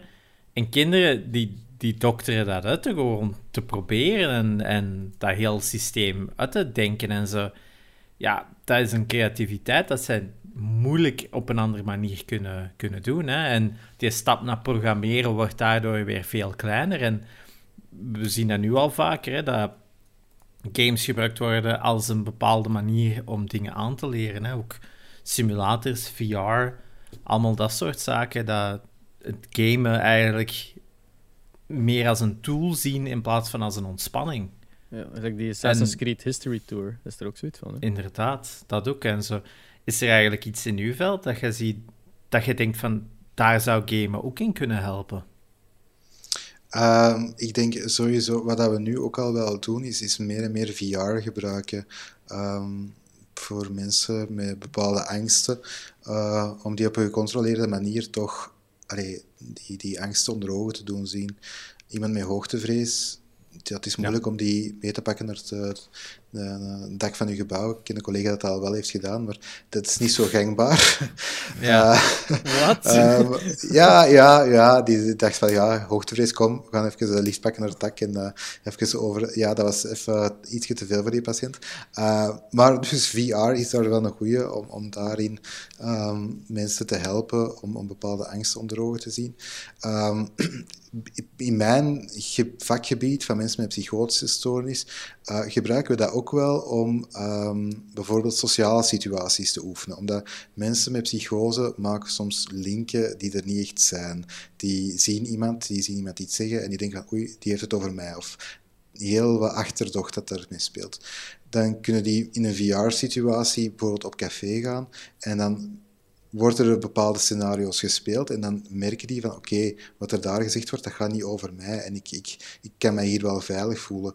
Dat is allemaal nog heel rudimentair, maar dat is wel iets dat, dat meer en meer uh, ja, gangbaar wordt. Dus ik denk dat dat daar wel uh, mee helpt. Langs de andere kant wordt er ook gebruik gemaakt van Tetris bijvoorbeeld om ehm, EMDR toe te passen. Ik weet niet of jullie dat kennen. EMDR is een, een, een therapie um, om trauma te verwerken. En eigenlijk is daar de basisbedoeling dat je um, snelle oogbewegingen moet doen. Dus uh, uh, meestal is dat dan een therapeut die voor u uh, zich neerzet en met zijn vinger snel van links naar rechts gaat. En je moet die vinger volgen en tegelijkertijd babbelen over dat trauma. En door die, die oogbewegingen en te babbelen over dat trauma, kunnen makkelijker dat trauma verwerken. Maar ze hebben ook gemerkt dat bij wijze van spreken Tetris spelen, wat dat ook veel oogbewegingen en handbewegingen is, en dan praten over je trauma hetzelfde effect heeft. Dus in dat opzicht is, is gamen ook wel iets dat die, ja, je, je brein ja, andere zaken kan doen oppikken of, of kan doen verwerken, um, wat dat wel helpvol, uh, helpend is. Ja, dat is, is dat ook niet zo hetzelfde als in een auto of zo? Dat ze dat ook zo hebben, dat je passagier en, en chauffeur, omdat je ook allebei eigenlijk op de weg geconcentreerd bent, dat dat ook daardoor een makkelijker manier is om bepaalde dingen aan te kaarten. Ja, dat kan ook. Maar dat is, dat is dan niet echt EMDR, dat is dan meer proberen van, ja, doordat je niet dat oog dat oogcontact hebt, kunnen andere dingen makkelijker bespreken. Inderdaad. Uh, wat dat je wel hebt, is als je bijvoorbeeld, uh, omdat je aan het praten over een auto, als je zo een auto aan het reizen en, en op de autostrade en je zegt ineens van, oei, hier is mijn afrital, die periode dat je dan in de auto hebt gezeten, is technisch gezien onder hypnose geweest. Want hypnose is eigenlijk een soort van licht verminderd bewustzijn. En als je dan ineens merkt van, ah, ik ben hier al, of oei, ja, uh, dat ging sneller dan gedacht, die periode zit er niet in slaap gevallen, maar je wordt ook niet 100% erbij. En dat is eigenlijk de staat waar dat je, als je in hypnosetherapie gaat, waar dat je eigenlijk in terecht wilt komen. Dus dat is, dat is, helemaal anders dan de showhypnose dat we kennen van doe eens een kip na. Uh, nee, dat is echt een, een, tool dat gebruikt wordt om op een ietsje ja, lager bewustzijnsniveau toch ook wat zaken aan te kaarten. Ja. trouwens, uh, als je zegt van uh, rudimentair, uh, ik sta altijd op voor opdrachten of zo. Hè, dus, dus als er betere VR-simulaties gemaakt moeten worden, dan moet je altijd een mailtje sturen. er is zo'n een, een geniale, totaal geen therapeutische VR-game dat eigenlijk zo je angsten, eigenlijk, like face your fears kind of thing. En dat is um, het enige gameplay dat je hebt, is dat je twee knoppen moet induwen op je keyboard. Met je mhm. twee handen dus moeten op je keyboard die, in, like, die blijven indrukken. Vanaf dat je die loslaat, is het eigenlijk game over. Maar je duwt die dus in, je start, je zit aan een bureau in een kamer en dan start oh, eigenlijk ludiek dat er zo een raptor binnenkomt, een velociraptor, naast u, zo in je oren een keer roept en weggaat. En dat is van, haha, dit noemen ze horror. Maar het volgende, ik denk dat echt exact daarna direct een paar spinnen op uw handen vallen in-game. Dus je ziet ook 3D-models van uw handen, zo gezegd. Alleen handen op een keyboard voor u, dan je zit nogal heel snel in het gedacht dat zijn mijn handen. En dan vallen zo een hoop spinnen op. Ik heb nog nooit zo snel mijn hand weggetrokken van een keyboard. Dat is wat, Jesus fuck! dat was echt... Ja. Ja, dat was... Dat is gelijk diezelfde test daar, dat ze toch hebben, dat je zo een kaft zet bij een nephand en je echte hand achter ah, die kaft, ja. waardoor je echte hand... En dan slaan ze op dat nephand dat je je hand gaat terugtrekken, hè. VR heeft dat effect ook, hè. Daarom dat ik dus nooit Resident Evil 7 ga spelen in VR. Omdat ze dan op een gegeven moment ook je hand afhakken of zo, hè. Ja. Ja, ik, heb letterlijk vijf minuten Resident Evil 7 gespeeld afgelopen week. Ik, ik, ik, heb het direct gestopt. Ik dacht van, oh, Resident Evil, oh, ziet er wat tof uit. Ik, ik start dat op, oh, even wandeling maken. En dan komt hij in dat eerste huis en ik dacht al van, nee, geen enkele, Vrouw, geen enkele vrouw is dit waard. Weg. Ja, ja. Ja, dat spel is dan nog in de huis ook. Oh, nee, ja, is dat een 8 of een 7? De 7. De 7 zat in de Game Pass en dan dacht ik ah, van, oh, eens proberen. Uh, nee, dank u. Acht hebben ze expres minder scary gemaakt, omdat ja, mensen het te scary vonden. Ik vond dat eigenlijk wel een... meevallen. En ik haat Dat heeft een VR-port. Dat is wel een heel shitty VR-port. Ja, het is enkel PlayStation, hè. Elke keer het turn skip dat zo 15 graden, omdat dat gewoon geen continuous movement aan kon. Ja, maar ah. veel, veel VR-games doen dat voor motion sickness tegen te gaan. Ja, maar het is ook letterlijk alsof ik het op een mobile phone speelde. Mm. ja, het is echt super pixelated. Wel een heel coole game. Ik had het echt aan om door te zetten. maar uh, ja, ik snap het. Ja. Uh, als je nog eens kan bedenken. Ja, het, is, het, is, het, het meeste is heel direct van... Heeft het ermee te maken heb iets positiefs te zijn over gaming. en dan zijn we er zo'n beetje al door de gros van onze... Oké, dat was eigenlijk het belangrijkste dat we moeten hebben. Nu kunnen we nog wat verder zeven. Ja. Hebben daar ooit al een keer mee te maken gehad als een, als een psychiater of therapeut? Ik weet niet wat je liever hoort. Mm -hmm. Oké, en je zit zelf een gamer. Heb je daar zelf ooit bij stilgestaan? Ik bedoel, als in, je zegt nu al, ik heb studies bekeken, maar ervoor, voor wij dat hebben aangehaald, was dat iets waar je mee bezig waart? Iets waar je over nadenkt? Ja, allee, dat is zeker iets dat, als er over gesproken wordt, dat ik wel extra mijn aandacht erop ga, ga vestigen. Ehm, het is nu niet dat ik zeg van, oh, ik ga er speciaal zelf studies in doen. Daar, daar ben ik niet... Uh, niet uh, dat, uh, dat is niet mijn interesseveld. Uh, maar dat is zeker iets dat wij wel bezighoudt, omdat ik, ik identificeer mij ook wel als gamer. En als er dan zo van die zaken worden gezegd als gamer doet dit, dan voel ik me dan ook wel aangesproken en denk van ja, dit, dit klopt niet en deze vooroordelen moeten we ook uit de weg helpen. Ik, ik babbel ook met mijn patiënten over, over games en die verschieten heel dikwijls van oeh, die dokter die speelt hier games en dan op een, een of andere manier zorgt dat toch voor een barrière dat minder wordt, waardoor dat je op een andere manier toch tot, tot, tot spreken kunt komen, omdat je dan, ja, je hebt zoiets gemeen en je kunt dan even over iets anders babbelen, waardoor dat, dat minder bedreigend is om over belangrijke zaken te gamen, uit te, te spreken. Het is ook in, um, sorry dat ik onderbreek, maar het is ook een verschil tussen, je hebt samen een film gezien, hè, ik heb die film gezien, ah ja, je hebt ook die film gezien, je kunt erover praten, maar als je spreekt over een game, is het ook vaak, ik heb dat meegemaakt. Mhm. Dat is ook iets dat je daardoor, als je iemand tegenkomt dat ook een game heeft gespeeld, dat je er altijd precies meer een persoonlijke connectie ergens mee hebt, omdat je diezelfde ervaring hebt gedaan. Mm je hebt dat niet ondergaan, je hebt dat gedaan. En, en wij nemen dat als gamers ook vaak zelfs heel persoonlijk aan, als we zoiets hebben van, oh, je hebt dat niet gespeeld, of oh, uh, je hebt daar een let's play van gezien, dat is niet hetzelfde, want je moet dat gespeeld hebben, je moet dat ervaren hebben.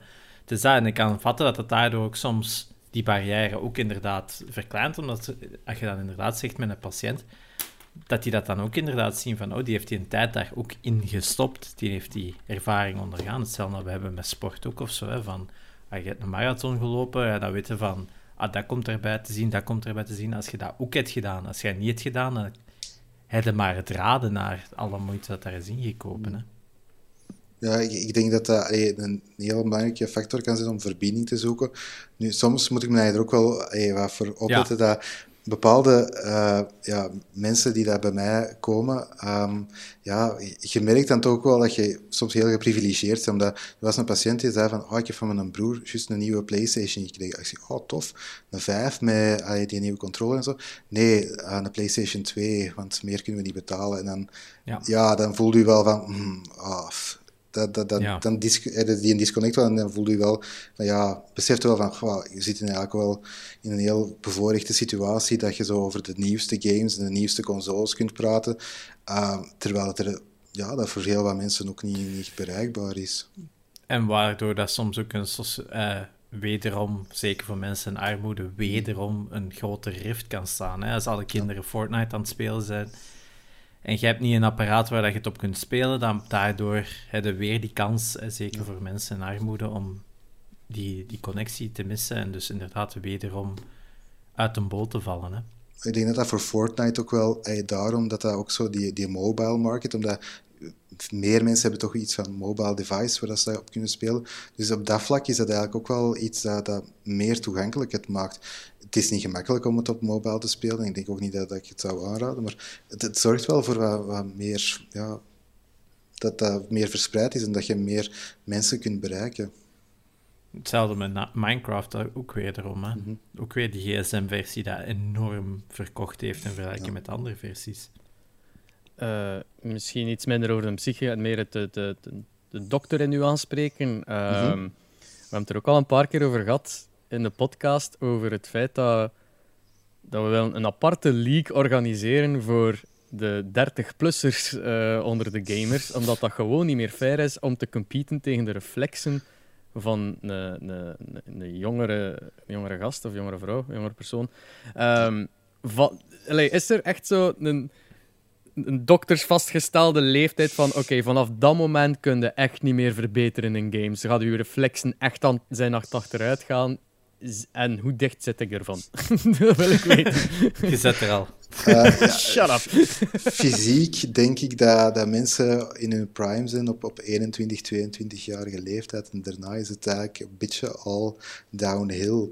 Uh, dus ik, ik, ik, denk, je kunt wel heel wat zaken trainen, maar puur biologisch gezien ja, ga je toch op limieten staten dat ik denk van ja, dat, daar kun je niet voorbij gaan. Nu, ik denk dat heel wat zaken dat je heel wat kunt trainen. En muscle memory is ook iets dat heel veel doet. Uh, maar ik denk ook bijvoorbeeld iets helemaal nieuw leren na je 25 of na je 30 is moeilijk om, om, om die bewegingen erin te krijgen. Om ja, dat, dat te leren, dat is de moeilijke. Ik hoor Jane ook echt zo al gniffelen. maar ik heb altijd gezegd, kan me dat volledig inbeelden hoe moeilijk dat, moet zijn om nu echte shooters te leren of zo. Dat moet zo moeilijk zijn. Ik heb het zelf, ben meer en meer in die barrière te vallen van, ben niet zo goed als ik was, snapte? Ik had altijd wel wat privilege gehad van er vrij goed in te zijn. Altijd wel zo top of de leaderboards te staan. En nu ben ik meer en meer te denken van, fuck, die kiddo's zijn er ook wel echt goed in. En ik ben niet meer zo goed als ik was. Um, dus dat sukt wel, dus ik kan dat volledig begrijpen. Misschien is dat dan wel verantwoord eigenlijk vanuit de, de, de instanties van de organisaties om effectief een onderscheid daarin te maken qua leeftijd gebaseerd op zo'n zo'n feiten. Want uiteindelijk in, in fysieke sporten, boksen en dergelijke, had ook onderscheid tussen gewichten. Dan lijkt het mij ook maar normaal dat je in e-sports, waar je dus echt een reflexaftakeling hebt, of gewoon het feit dat je niet beter kunt presteren dan aan je 21, zo gezegd, dat je daar toch een onderscheid moet maken tussen de twintigers en de dertigers. Neem altijd het voorbeeld van een Counter-Strike scene. Een van de beste, dat is een 32-jarige. Um, en zo die er al 16 jaar in de pro-pro-pro scene mee bezig is. Dus dat is ook gewoon echt zijn inkomsten en zijn job. Dus ik kan me al inbeelden dat hij er veel mee bezig is. Die heeft ook twee kleine mannen ondertussen en zo. ja, dat is wel nog altijd top of the leaderboard. Kijk. Dat is nog altijd iemand waar ik enorm naar opkijk. En nu ik zelf tegen 30 ben te leunen, dat is iets dat mij toch wel afvraagt van, ga ik ook nog zo goed zijn? Iemand die CS speelt kijk. met kinderen? Wat? en kijk, kijk naar sport, hè. pak naar Lewis Hamilton, is ook wel 6, 6, 36 of zo. Ja, dat is nog altijd een van de beste. Hè? En Raikkonen zit al bijna tegen de 40, of is al 40. Redt nog ook altijd mee. Maar ja, heel veel anderen die halen die leeftijd niet, omdat ze gewoon... Die merken dat zelf, van ja, reflexen dalen, hè. Mhm. Dat, dat is ook, hè. Dus... Maar ja, als je consistent aan zo'n hoog niveau hebt, dan, dan blijf je wel langer meegaan, omdat je dat constant onderhoudt natuurlijk. Maar gelijk alles, ja, moet om een duur ook je leeftijd onder ogen komen, hè. Ja, want ik ben ook benieuwd of dat die, die topspeler dan in, in CS, of dat hij ook heel goed is in andere games, of dat hij zijn echt zo heeft toegespitst op die ene game en daar alle moves gewoon van binnen en van buiten kent. Ik, ik denk als hij iets helemaal nieuw zou moeten leren, dat dat misschien ook niet zo gemakkelijk zou zijn. Het ding is, een soort, soort shooters is allemaal, ja, dat is bijna allemaal hetzelfde. Dat is echt gewoon puur je movement en schieten, that's it. Dus je moet leren wat is je mouse, je muscle memory in je hand. Ik zei ook altijd tegen mensen dat um, shooters, dat is heel veel muscle memory. Want je hebt letterlijk maar een paar knoppen dat je moet onthouden. Je moet leren lopen. En je hebt bepaalde combinaties van hoe je moet lopen. Ik heb dat al een paar keer uitgelegd in een podcast. Maar je moet kunnen mikken. En that's it. Dus dat kun je nog transferen. Maar laat die nu fighting game spelen waar je 16 miljoen combo's moet onthouden. Dat is iets anders. Maar terwijl als hij een nieuwe shooter moet spelen, kun je like, wel mee.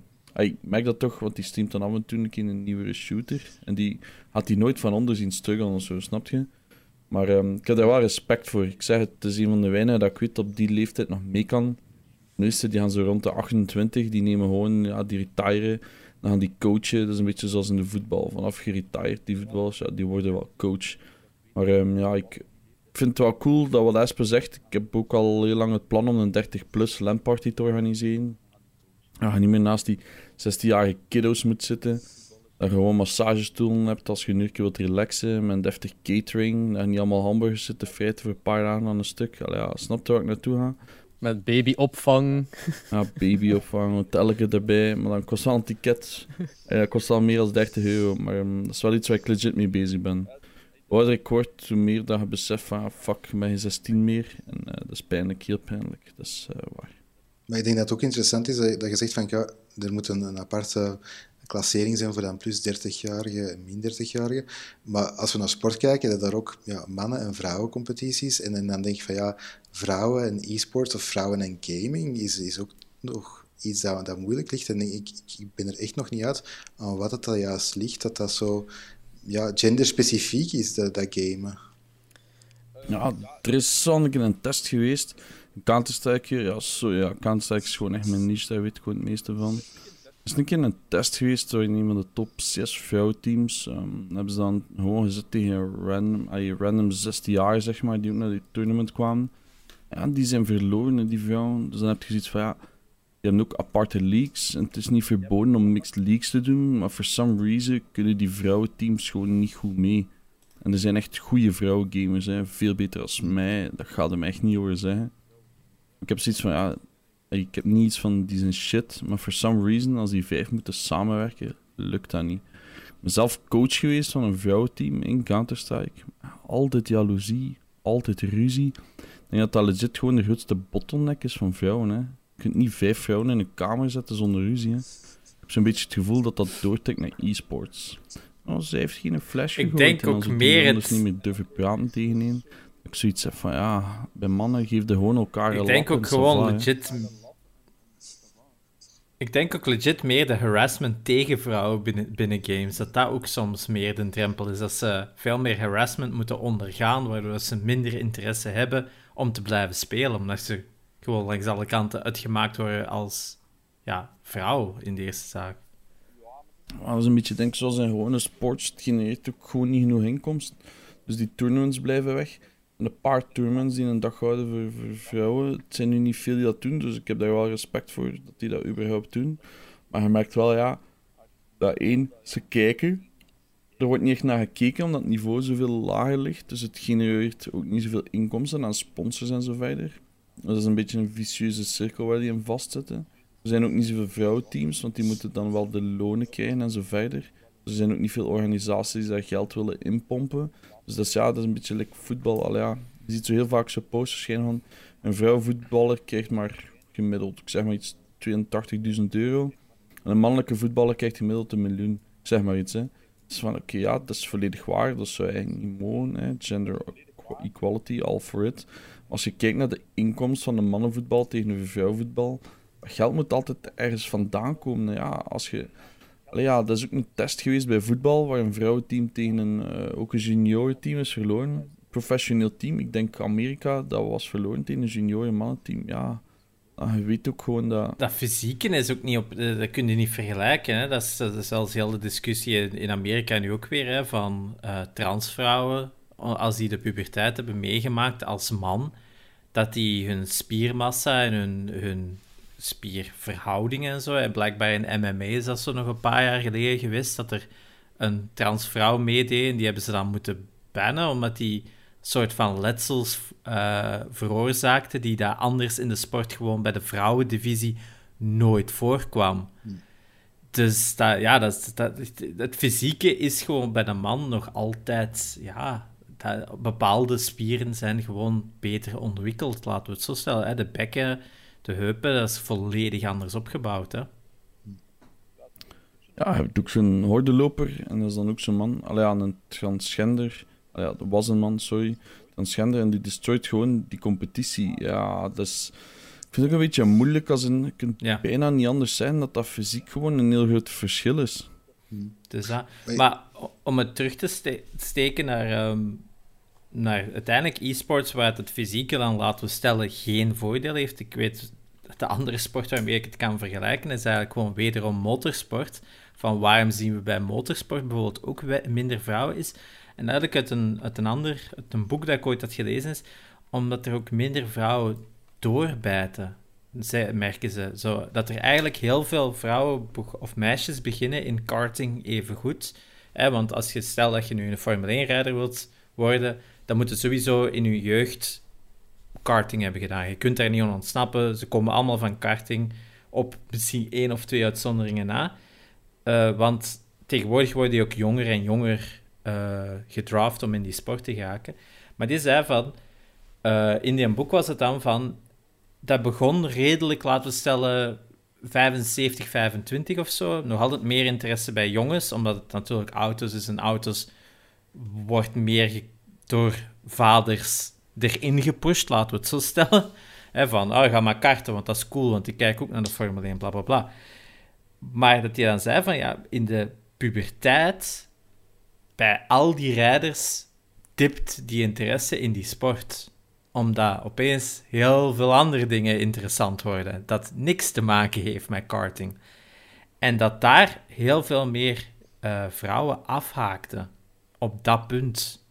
En als je dan afhaakt, is het moeilijker om terug te komen. Maar er zijn heel veel voorbeelden ook van vrouwen die wel goed zijn, maar dan gewoon nooit de contacten kijken, krijgen. Want bijvoorbeeld de moeder van um, Max Verstappen, arguably een van de beste rijders op het moment, is uh, Sophie Kumpe, zus van Anthony Kumpe, wat dat zo'n een, een, een, best, uh, best bekende Belgische uh, race driver is.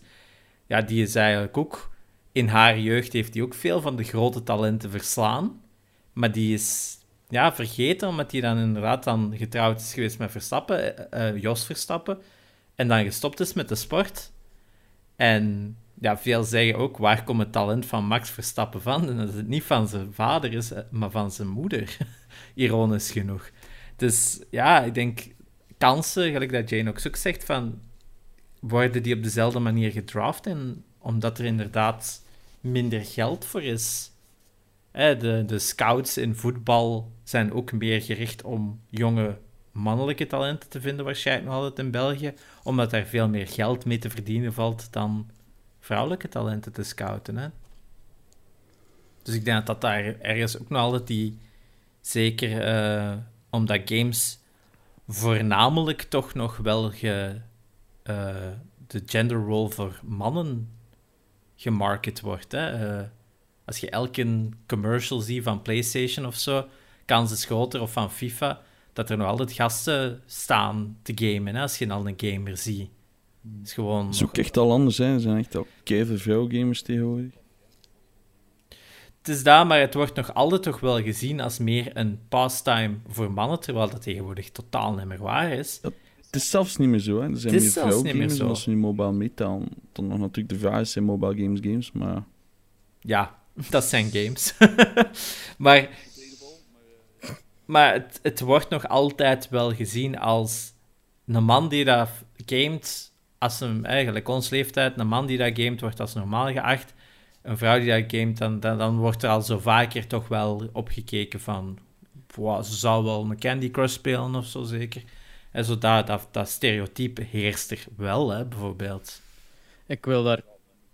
Ik, er dan Stefanie, dan wil ik wel even terug op pikken naar iets, gesprek van vorige week. Uh, uh, met dan over streams bezig zijn en zo. Um, wat is het? het, het, we hadden het over hot tub streams. Ja, ik krijg die dus niet aangeraden, die hot tub streams, op een of andere manier. Oei. Jij misschien, ben ik, misschien ben ik niet, niet, niet, niet genoeg op, op Twitch of zo, maar ik, het is niet dat ik daar... Maar ja, mijn oog valt er nu natuurlijk ook niet direct op.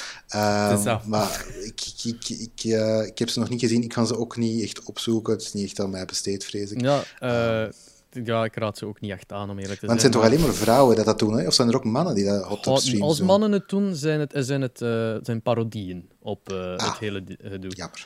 Uh, maar ja, een, een green screen van een hot tub, zo'n PNG van een hot tub tel nu niet. Ik heb letterlijk wel al mannen in een zwembroek gezien zitten en dan ja, op, op zich een parodie, maar ook fully knowing dat het volk trekt en geld gaat trekken. Dat is een beetje heel dubbel. Met keihard dat mensen die nog nooit op mijn stream zijn geweest, die binnenkomen, oh shit, geen echte hot tubs. Ja, dat is de joke eigenlijk die dat ik speel. En wel, maar ik wil dan wel weten, wat dat zo'n beetje het, het, misschien het psychi psychisch gevolg is van al die mannen die daar dus constant vrouwen zo objectief gaan bekijken op Twitch. En uh, ja, like, wat gaat er in die mensen er om? ja, ja, ik denk dat bij, bij games uh, het meer en meer nu wel naar voren komt dat, dat vrouwen meer zijn dan alleen maar het uiterlijk en zo.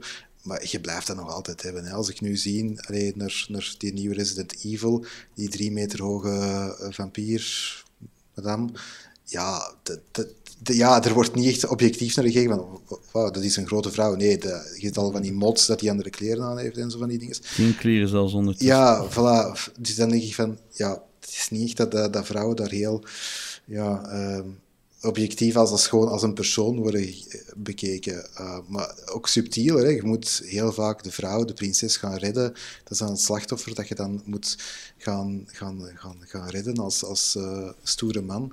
Um, maar ik denk dat ja, de, de, die hot tub streams.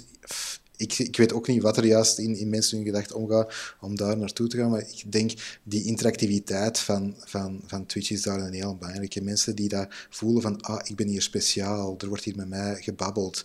Die persoon die daar toch iemand is waar dan naar opgekeken wordt, heeft toch even een seconde aandacht voor mij. En ik, ik wil dat, dat, die, dat die mij opmerkt. Ik wilde gezien worden. En eigenlijk is het dat. Die, die, die mannen die willen gezien worden en die willen aandacht van die vrouw waar dat ze naar opkijken. En ik denk dat dat, moest dat nu zonder die comments zijn en gewoon een vrouw in een hot tub, daar zouden nog mannen naar kijken, want vroeger had op tv van die vrouw die gewoon in slow motion op een trampoline zou te springen, keken ook mannen naar. Uh, maar denk dat extra connectie-ding, dat, dat maakt dat, dat, mannen er makkelijker naartoe kijken en ja, er ook geld aan geven. Uh, en wat, wat is het gevolg dan van eigenlijk als, als uw sociaal contact, uw enige sociaal contact uit zo'n omstandigheid komt? Um, dat, dat, kan toch, dat kan toch geen goede gevolgen hebben in, in, de lange termijn? Nee, nee, maar ik denk misschien zijn dat ook mensen die in het dagelijks leven ook al wel wat moeilijkheden hebben om, om sociaal contact te onderhouden, aan te gaan of, of te starten. Um, ik ben maar aan, aan het denken. Dus ik denk, als dat enige sociale contact is, dat dat ja, echt niet, niet goed is. Uh, aan de andere kant denk je dat dat voor sommige mensen met mogelijk een beperking of toch wat moeilijkheden in sociaal contact aangaan, dat dat soms de enige manier is waarop dat die aandacht krijgen of, of respons krijgen van iemand die dat er zo uitziet of die dat die eigenschappen heeft. En dat dat ook wel heel ja, uh, empowering aanvoelt voor die, voor die mannen. Ja. Maar ik merk dat ook wel, als ik eerlijk ben, als je zo op Discord of op Streamchat kijkt, merk je heel snel het verschil tussen mensen die dat... Zeg ik dat, je hebt er veel die dat nogal moeilijk hebben, die dat moeilijk zouden hebben om in echt te communiceren, één op één, die over Twitch of whatever. Ze moeten maar een keer iets typen en daar wordt op gereageerd. Die hebben die interactie. Ik merk dat ook. Ik heb al zeker bijvoorbeeld mijn collectievideo live ging, heb ik veel mensen ontmoet die mij daar willen op aanspreken, of mij aanspreken, maar je merkt dat die zo stumbelen, als in, die hebben het er heel moeilijk mee. Ja, op Twitch kun je gewoon typen wat je wilt, positief of negatief. Daar laat ik me nu nog over uit. Maar ik heb niet veel meer gezegd. Ik merk dan nu nog altijd dat er veel mensen zijn die nu veel fellere mond hebben. En als je dan een tekst ziet, durven ze niet zeggen. Ah, ik vind dat, dat is beide positief en negatief, want je forst die mensen wel om terug wel normaal, allee, ja, een beetje normaal contact te hebben. Trouwens, vandaag in het nieuws nog dat veel mensen nu last hebben van God. Wacht, wat is het woord nu weer? God, God van platen? Uh, nee, nee, het concept dat je nu uit uw God moet. Uh, Godsyndroom. Ah, is dat zo. Maar met, dat iedereen nu een beetje vast zit, hè. je komt niet buiten, of je mocht niet buiten en nu mode terug, of je mocht nu terug gaan werken op kantoor. Mensen die een jaar binnen hebben gezeten, nauwelijks buiten zijn geweest, en dan één keer hebben ze iets van, wait up, ik wil het eigenlijk niet, kan dit zelf niet echt meer. Zo zijn er ook, hè. Zo gelijk kluizenaars of zo. Ja, wel ja, die beetje kluizenaars zijn gewoon... Ja, inderdaad. Ik, ik, denk dat dat voor velen ook zo'n beetje is van... Eh, ja, het is nu zo gemakkelijk dat iedereen zijn afstand houdt, dat er geen misverstanden zijn van gaan we een hand geven, knuffel of een kus of wat is het hier. Ik, ik man, hey, dat mag ook like, blijven voor mij dat er die misverstanden er niet meer voorkomen. Dus voor soort mensen die sociaal awkward zijn, gelijk mij, is dat inderdaad zoiets van: ah, moeten wij nu echt terug naar de wereld waar dit dan duidelijkheid is? zo het wel. Die anderhalve meter regel, maar mensen aan nu al niet respecteren. Hè? Of, of zo al niet. Dat, ah, daar word ik al aan betaald van. Dus eens dat dat terug normaal gaat, eh, normaal. Oh, zo die personal space, dat gaat even aanpassen worden als dat zelfs nog maar een meter is, denk ik. Ja ik heb er wel moeilijk mee dat ik zo een hand meer kan geven. Dat is iets van, ja, dat is dat niet. Dat is iets aangeleerd, dus ik vind dat wel belangrijk.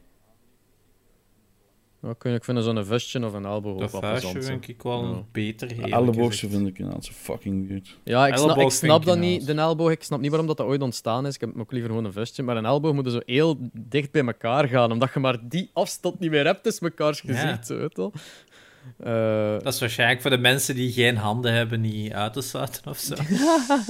uh, ja, maar die, die, hebben dan altijd een polsje om mee te... Ja, tezamen als je dan nu voorruim Ja, ja, ja, ja. um, met dat Janox ook zegt dat we um, als streamer vaak in, uh, in aanraking komen met mensen uh, die nogal uh, ferm naar de andere kant van het spectrum van autisme gaan. Um, wat is uw mening daarover? Dat, wij, dat, de, dat wij hebben als verantwoordelijkheid, ondanks dat wij 0,0 opleiding hebben om om te gaan in zo'n situatie eh, met zo'n uh, met mensen of persoonlijkheden. Uh, wat, wat, is uw mening daarover dat die dus bij ons terechtkomen en dat die verantwoordelijkheid bij ons terechtkomt, dat wij daar maar moeten mee kunnen omgaan?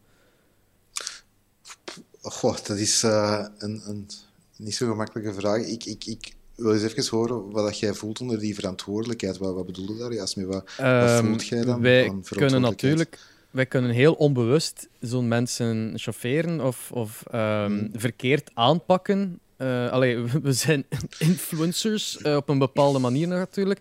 Uh, ja. Ik heb een Um, ik heb mensen, ongetwijfeld, degene die ervoor open uitgekomen zijn van ik zit op dat spectrum, ander dat ik gewoon kan gokken van die zal daar wel op op zitten. En ik heb ene die bevestigd is, omdat hem, een maat van mij is zijn leraar. En zegt van, ah ja, die zit redelijk ver daarin.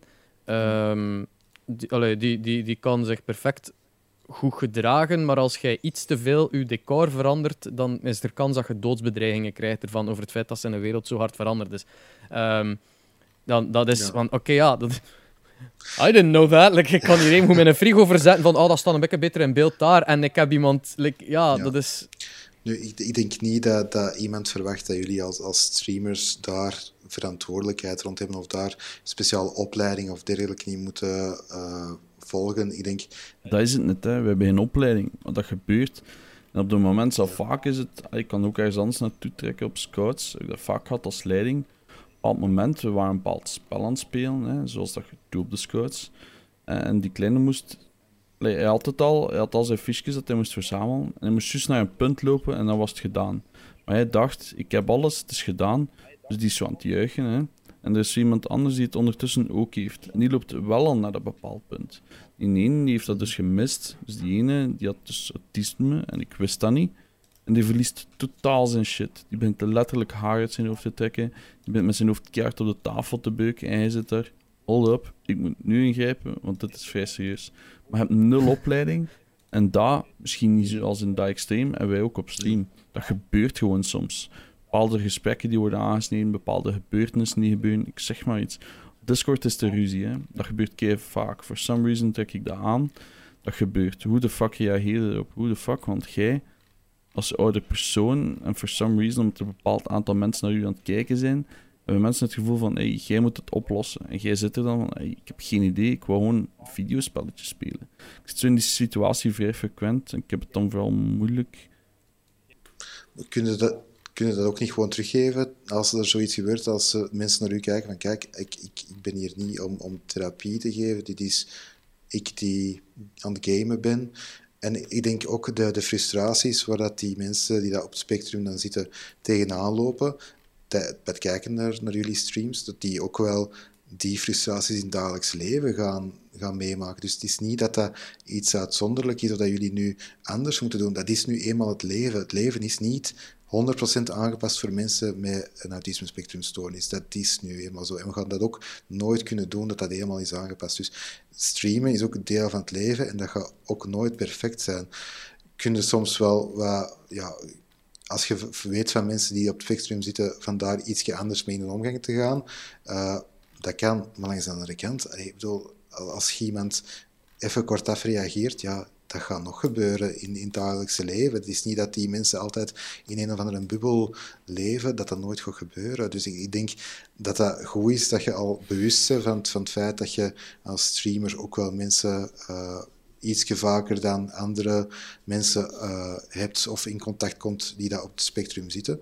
Aan de andere kant moeten ook niet helemaal je eigen veranderen of verantwoordelijk voelen voor wat dat gaan doen. Je bent hier om, om wat content te maken, om, om wat te gamen. En je zit hier niet om een groepstherapie-sessie uh, te doen. Mm, ja, ik snap uw insteek. Maar ik denk wel dat het er vaak op uitkomt, nu draait of keert, het gebeurt for some reason. Maar dan, dan zit het bij u natuurlijk. Hè. Dan zit jij met, oei, wat moet ik hier doen? En dan denk ik van, ja, moet je, die, moet je dat wel, die verantwoordelijkheid op u nemen? Ik denk dat niet. Hm, dat jij dat beter moet afblokkeren eigenlijk. Ja, ja of dat je, dat je moet zeggen van kijk, oké, aanvaarden van kijk, ik ben hier niet een therapeut en ik kan ook niet pretenderen dat ik hier een therapeut ben, want ik denk dat dat nog gevaarlijker zou zijn. Dat je zegt van kijk, ik kan dat hier nu eens allemaal oplossen en allemaal in goede banen leiden. Ja, dat, dat, dat, is ook niet de, de bedoeling. Ik vind dat een goed antwoord. Kan niet liegen. Ja. uh. In een ideale wereld klinkt dat, dat is een super logisch antwoord, maar in de realiteit gebeurt dat niet. Ik heb er moeilijk mee om daar rond te gaan, for some reason. Dat is mijn Discord. Ik ben daar ja, eigenaar. Dat, dat, Ik verzin wat er allemaal opkomt en daar gebeurt shit. En dan zit je van, fuck, wat moet ik nou weer doen? Vaak zeg ik gewoon, guys, hey, het is de bedoeling dat we hier gewoon lol hebben. Dus gewoon, allee, ja, normaal is als een raar woord om te begrijpen. Het zijn niet altijd de meest normale personen. Ja, ik heb er wel moeite mee. Ik, ik, denk dat je dan, wat dat makkelijker helpt, is dan gewoon specifiek gedrag of specifieke uitspraken benoemen van, kijk, dit vind ik niet oké. En dan gaat het niet uitspraken doen over iemand zijn persoonlijkheid of over iemand in zijn geheel, maar echt gewoon zeggen van kijk, wat je daar hebt gezegd, vind ik niet oké. En dat je daar wel grenzen in kunt stellen. Ik, ik, denk dat dat makkelijker is voor iemand om te aanvaarden van oké, dat stukje, in plaats van doe eens normaal of, of stop er eens mee, punt. Ja, met wat moet ik stoppen? Ik weet niet wat ik verkeerd heb gedaan. Uh, ik denk dat dat misschien wel kan helpen. Um, ja, proberen dat uiteraard, hè, maar je zit ook publiek op een website waar letterlijk iedereen ter wereld op u kan klikken en gewoon zijn seksje kan komen doen. Mm. Dus ja, je expost jezelf ook wel voor. Ik snap dat ook wel, hè, maar um, het is inderdaad, soms is het moeilijk om dat te gaan behandelen en dat is echt zo. Nou. Voilà. En nu, nu hebben we ook iets bijgeleerd. Allee, ik, ik toch. Hoe ik daar moet mee, mee omgaan. Uh, ik denk dat we een beetje aan het einde van het gesprek gekomen zijn, want we zijn nu al een uur en al van bezig aan. Uh, dus ja, ik zou, ik zou enkel nog willen vragen van... Um, je zei het eerder al van dat je je eigen als een gamer ziet. Uh, hoe is gamen eigenlijk bij u? En heeft het eigenlijk ook ooit voor problemen gezorgd bij u? Want we kennen allemaal wel de verhalen soms dat we iets te veel gegamed hebben in plaats van studeren. En als jij zegt dat jij een opleiding van 12 jaar hebt gehad, uh, is gamen ooit een, een, een, obstakel geweest?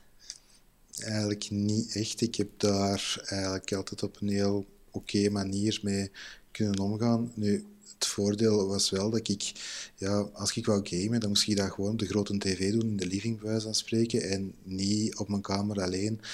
Uh, ik denk dat dat ook wel een enorme hulp is geweest. Dat moest ik een, een gaming-PC of mijn console op de, de kamer hebben, naast mijn uh, boeken voor te studeren, ja, dan zou het heel, heel moeilijk zijn, denk ik, om, om daar een grens te kunnen trekken. Nee, ik denk ook dat de, tijdens mijn studieperiode, dat het gamen en zo dat is wel aanwezig gebleven, maar dat is zeker wat verminderd. Het is niet dat ik daar... Maar dat heeft ook te maken met toen ik uh, aan, aan het, studeren was en zo.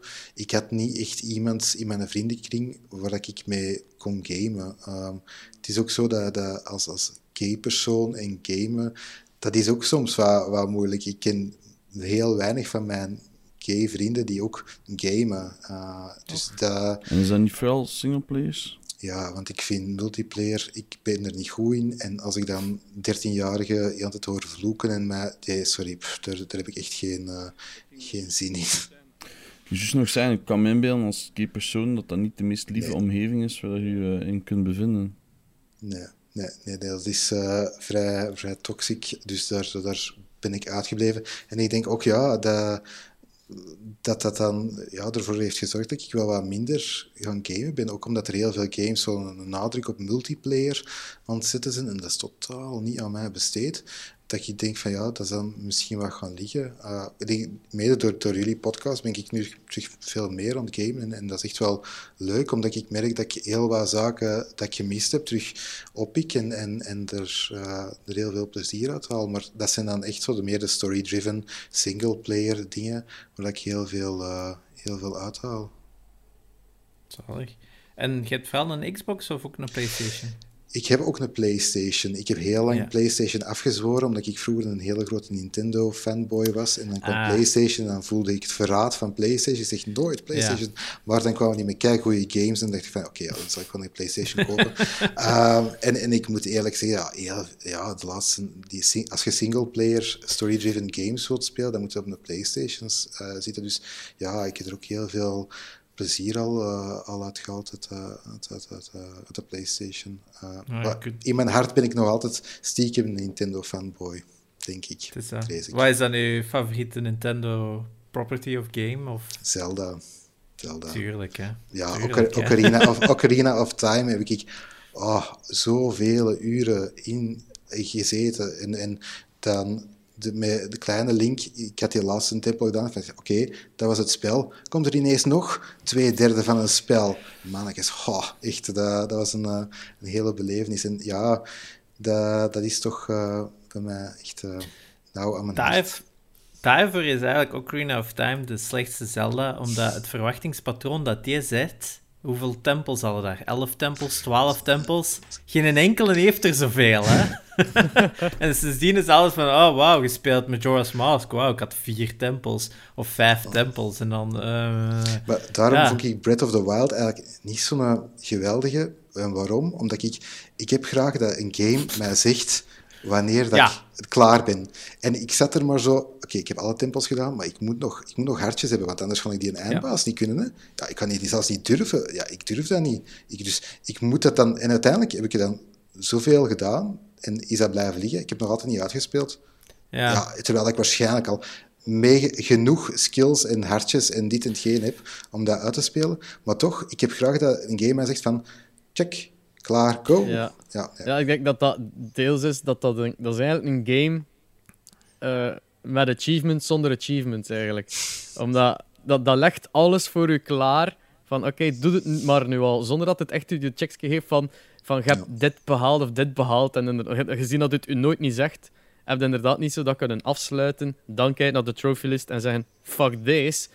Nu heb je gewoon een onbewust een trophylist voor u liggen en je begint dat automatisch allemaal te doen. dus ja. inderdaad, ja. Toen me ook weer wat denken aan dat artikel dat we van de week hadden gelezen, daarover dat The Last of Us het slechtste game aller tijden was. En oh. daarin wordt ook aangekaart dat het een verschrikkelijk lineaire ervaring was dat je van cutscene naar cutscene gaat. En wij zijn hier nu bezig dat, oh wauw, Zelda was beter toen het lineair was. En ik, daar gaat het ook bij mij om. Lineair is ook niet slecht. Voor sommige mensen is die, die constructie waarin dat je in die baan wordt geleid, waar dan Naughty Dog een van de beste genies is in de industrie, is u denken dat jij al die verschillende paden kunt pakken, maar je hebt nog altijd maar één weg, want in veel tempels, ook in Uncharted, kunnen soms langs de ene kant gaan of langs de andere kant en komt op hetzelfde punt uit. Ja, dat is voor sommige mensen, en zeker wij, wij kunnen niet dagen in games steken aan een stuk. Is dat soms net fijn om gewoon van punt naar punt te gaan en zeggen: check, klaar, op naar het volgende. Ja. Dus ja, inderdaad, op dat vlak is Breath of the Wild inderdaad wel een departure. De, de, de, artikel is een, uh, een aflevering op zich gewaard. Maar ik denk, denk dat we ons gewoon gaan kwaad maken dat dat gewoon niet Ja, ik wil, er, ik wil er niet veel meer woorden aan, aan, aan vuil maken, eerlijk gezegd. Verschrikkelijk. Het is dat. Uh, wat heb jij nog gespeeld van de week? Uh, ik, ja. ik heb uh, It Takes Two gespeeld, samen met een man. Heel leuk. Heel, ja, echt heel fun om, om te spelen. Het is wel zo, mijn man is niet zo'n diehard gamer, dus controlegewijs is dat niet het, het, gemakkelijkste voor hem. Maar het is heel vergevingsgezind qua uh, als je even faalt, is er snel er terug bij. Um, ja, dus dat, dat, valt goed mee. Ik heb dan letterlijk vijf minuten Resident Evil 7 gespeeld. um, en dan had, heb ik ook nog uh, Control, dat ik aan het spelen ben um, op de Series X. Um, wel tof, maar ik snap er na hoeveel uur dat ik er nu al in zit, ik snap er nog altijd niks van. Uh, maar wel leuk. Leuke gameplay, vind ik. Ja, Snap je niks van nu aan de story? voorganger nog De story, ja, nee, de story is, is compleet aan mij voorbij aan het gaan. En ah, ja, okay. zelfs op een punt dat ik denk van, nee, deze... Oké, skip, skip, skip, skip, skip, laat me gewoon wat schieten en doen. Ik, oh. ja... ja, was, uh, dat is gelijk Valhalla, hè. Dat is ook zo, op den duur, wat zijn ze aan het zeggen? Oh, who fucking cares? Skip cutscene and let's go kill some people. En Remedy, hè, de makers van Control, hebben zo een eigen manier van games vertellen. Ik was dus er straks nog Quantum Break aan het spelen, de voorganger van Control. Of ja, niet echt verbonden, maar ik was het toen aan het spelen en op een gegeven moment gespeeld dat eerste stuk uit. En dan volgt er dus letterlijk een episode van een tv-serie, Tien minuten lang, hè enkel gewoon met echte acteurs en al. Hè? En dan ga je van, wacht, ik dacht dat ik een game aan het spelen was. Ja, de die... base games zat dat eigenlijk ook niet bij, hè, op de Xbox One. Het is dat, maar als je dat niet hebt, dan heb je ook wel het gevoel van, ik ontbreek iets, want op het einde van een act 1 wordt hem uh, ontvoerd, hè, of wordt hem knock-out gestaan en wordt hem weggedaan en dan komt hem vrij. En dan wordt pas eigenlijk in die tv-reeks gezegd hoe wat hem vrijkomt. Dat je dat niet hebt, dan ga je in dat game zitten van, wacht, ik was toch gecaptured. Hè? Wat? Maar ja, Alan Wake bijvoorbeeld van hen is ook zo'n mega wack spel. En daar is het dan weer goed gedaan. En Max Payne is persoonlijk nog altijd een van de games dat ik ook destijds als, als, als puber gespeeld heb. Dat ik echt wel. Dat ook heel erg gaat over uh, trauma en traumaverwerking en zo. Dat nou inderdaad heel zijn leven gewoon nog ge, gehaald wordt door, het, door zijn gezin dat uitvermoord wordt. En op zoveel punten in de game moet hij elke keer terugkomen naar dat huis waarin dat je... Of ja, in zijn hoofd in, naar het huis waar dat zijn uh, gezin ja, echt geslacht is. En er is zo'n punt dat je op een gegeven moment een bloedspoor aan het volgen bent naar de kribben van je, van uw kind. En dat spoor wordt langer en langer elke keer dat je dat herspeelt. Dus dan om een duur wordt het echt gewoon in een zwarte omgeving dat je gewoon een bloedspoor blijft volgen, gelijk een maze. Dus dat dat eigenlijk gewoon in zijn hoofd enkel maar erger en erger wordt met de jaren dat er overgaan. Dus die hebben wel een heel interessante manier van, van storytelling. Maar ja, ik denk in sommige gevallen is het soms wat beter binnen de perken gehouden worden. Want uiteindelijk, ja, kijk, Last of Us 2 gaat heel erg over traumaverwerking. En daar speelden met twee personages die allebei een heel serieus trauma meemaken. En zoals dat je zegt er straks ook van, het, dat kruipt onder je huid, hè, wat op een andere manier dan aan een film doet. Hè, want ik weet niet, hè, we willen natuurlijk niks spoilen, maar er zijn wel bepaalde punten in het spel dat je wel iets moet doen waar dat je dan heel veel moeite mee hebt, omdat je opeens een ander beeld hebt. Hè. Ja, dat is voor mij zeker de kracht van, van, van gamen. Want ik denk, die dingen dat ik daar toen gevoeld heb, ik denk dat ik nooit heb gevoeld bij een film of iets tv-serie-achtig. En, en dat is, vanaf dat ik zoiets voel, is dat voor mij van, ja, oké, okay, deze is echt wel, wauw, dat, dat, dat doet echt wel iets met mij. Dat is echt wel een kracht van gaming. Ja. Nee, interessant. Ja. de kracht van gaming. Uh, Stefan, super merci dat je bij ons zo uh, meepraten. Uh, en Bedankt voor merci voor alle insights. Geen probleem. Heb je het gevoel dat je iets hebt kunnen bijdragen aan het feit van wat taboe games zijn? Ik... Heb je alles kunnen zeggen wat je wou zijn? Dat is ja, ik denk, ik denk het wel. Ik denk dat ik uh, de belangrijkste zaken heb, uh, heb vermeld. Uh, ik denk niet dat er nog iets spectaculair te melden is. En zo ja, dat moeten wij nog maar eens een keer uitnodigen. Het is dat, Het ging juist zijn, anders moeten we gewoon nog maar een keer ontvangen met, met zeer veel plezier al sinds. Zijn er mensen die willen boeken voor een gaming term of zo? We zetten nu socials erbij. Zelf, als mensen nog vragen hebben of zo, dat ze ook maar naar ons sturen. Ja, die mogen altijd, uh, als ze nog vragen hebben, mogen ze altijd uh, me even ja. contacteren. Je zit in een Discord ook, hè? Dus, ja, uh, klopt. Voilà, Perfect. alright, Stefan, merci en tot de volgende keer. Ja, tot ja. Dit is waar het nieuws zou komen, moest Jay nog zijn audio deftig werken. We skippen dus meteen naar het einde. Join de Discord, koop de merch, uh, reageer op alles wat aan me vragen. Het is dat. Als je Doe nog het uh, nou. vraag, nogmaals bedankt aan uh, Stefan om erbij te zijn. En als je daar ook nog vragen voor hebt, laat ze weten. En, ja, inderdaad. Van een super interessant gesprek. Bedankt om te luisteren. En ik, ik ben Espe. Ik was Sherry. Ik was Jay Knox. En tot volgende week. You.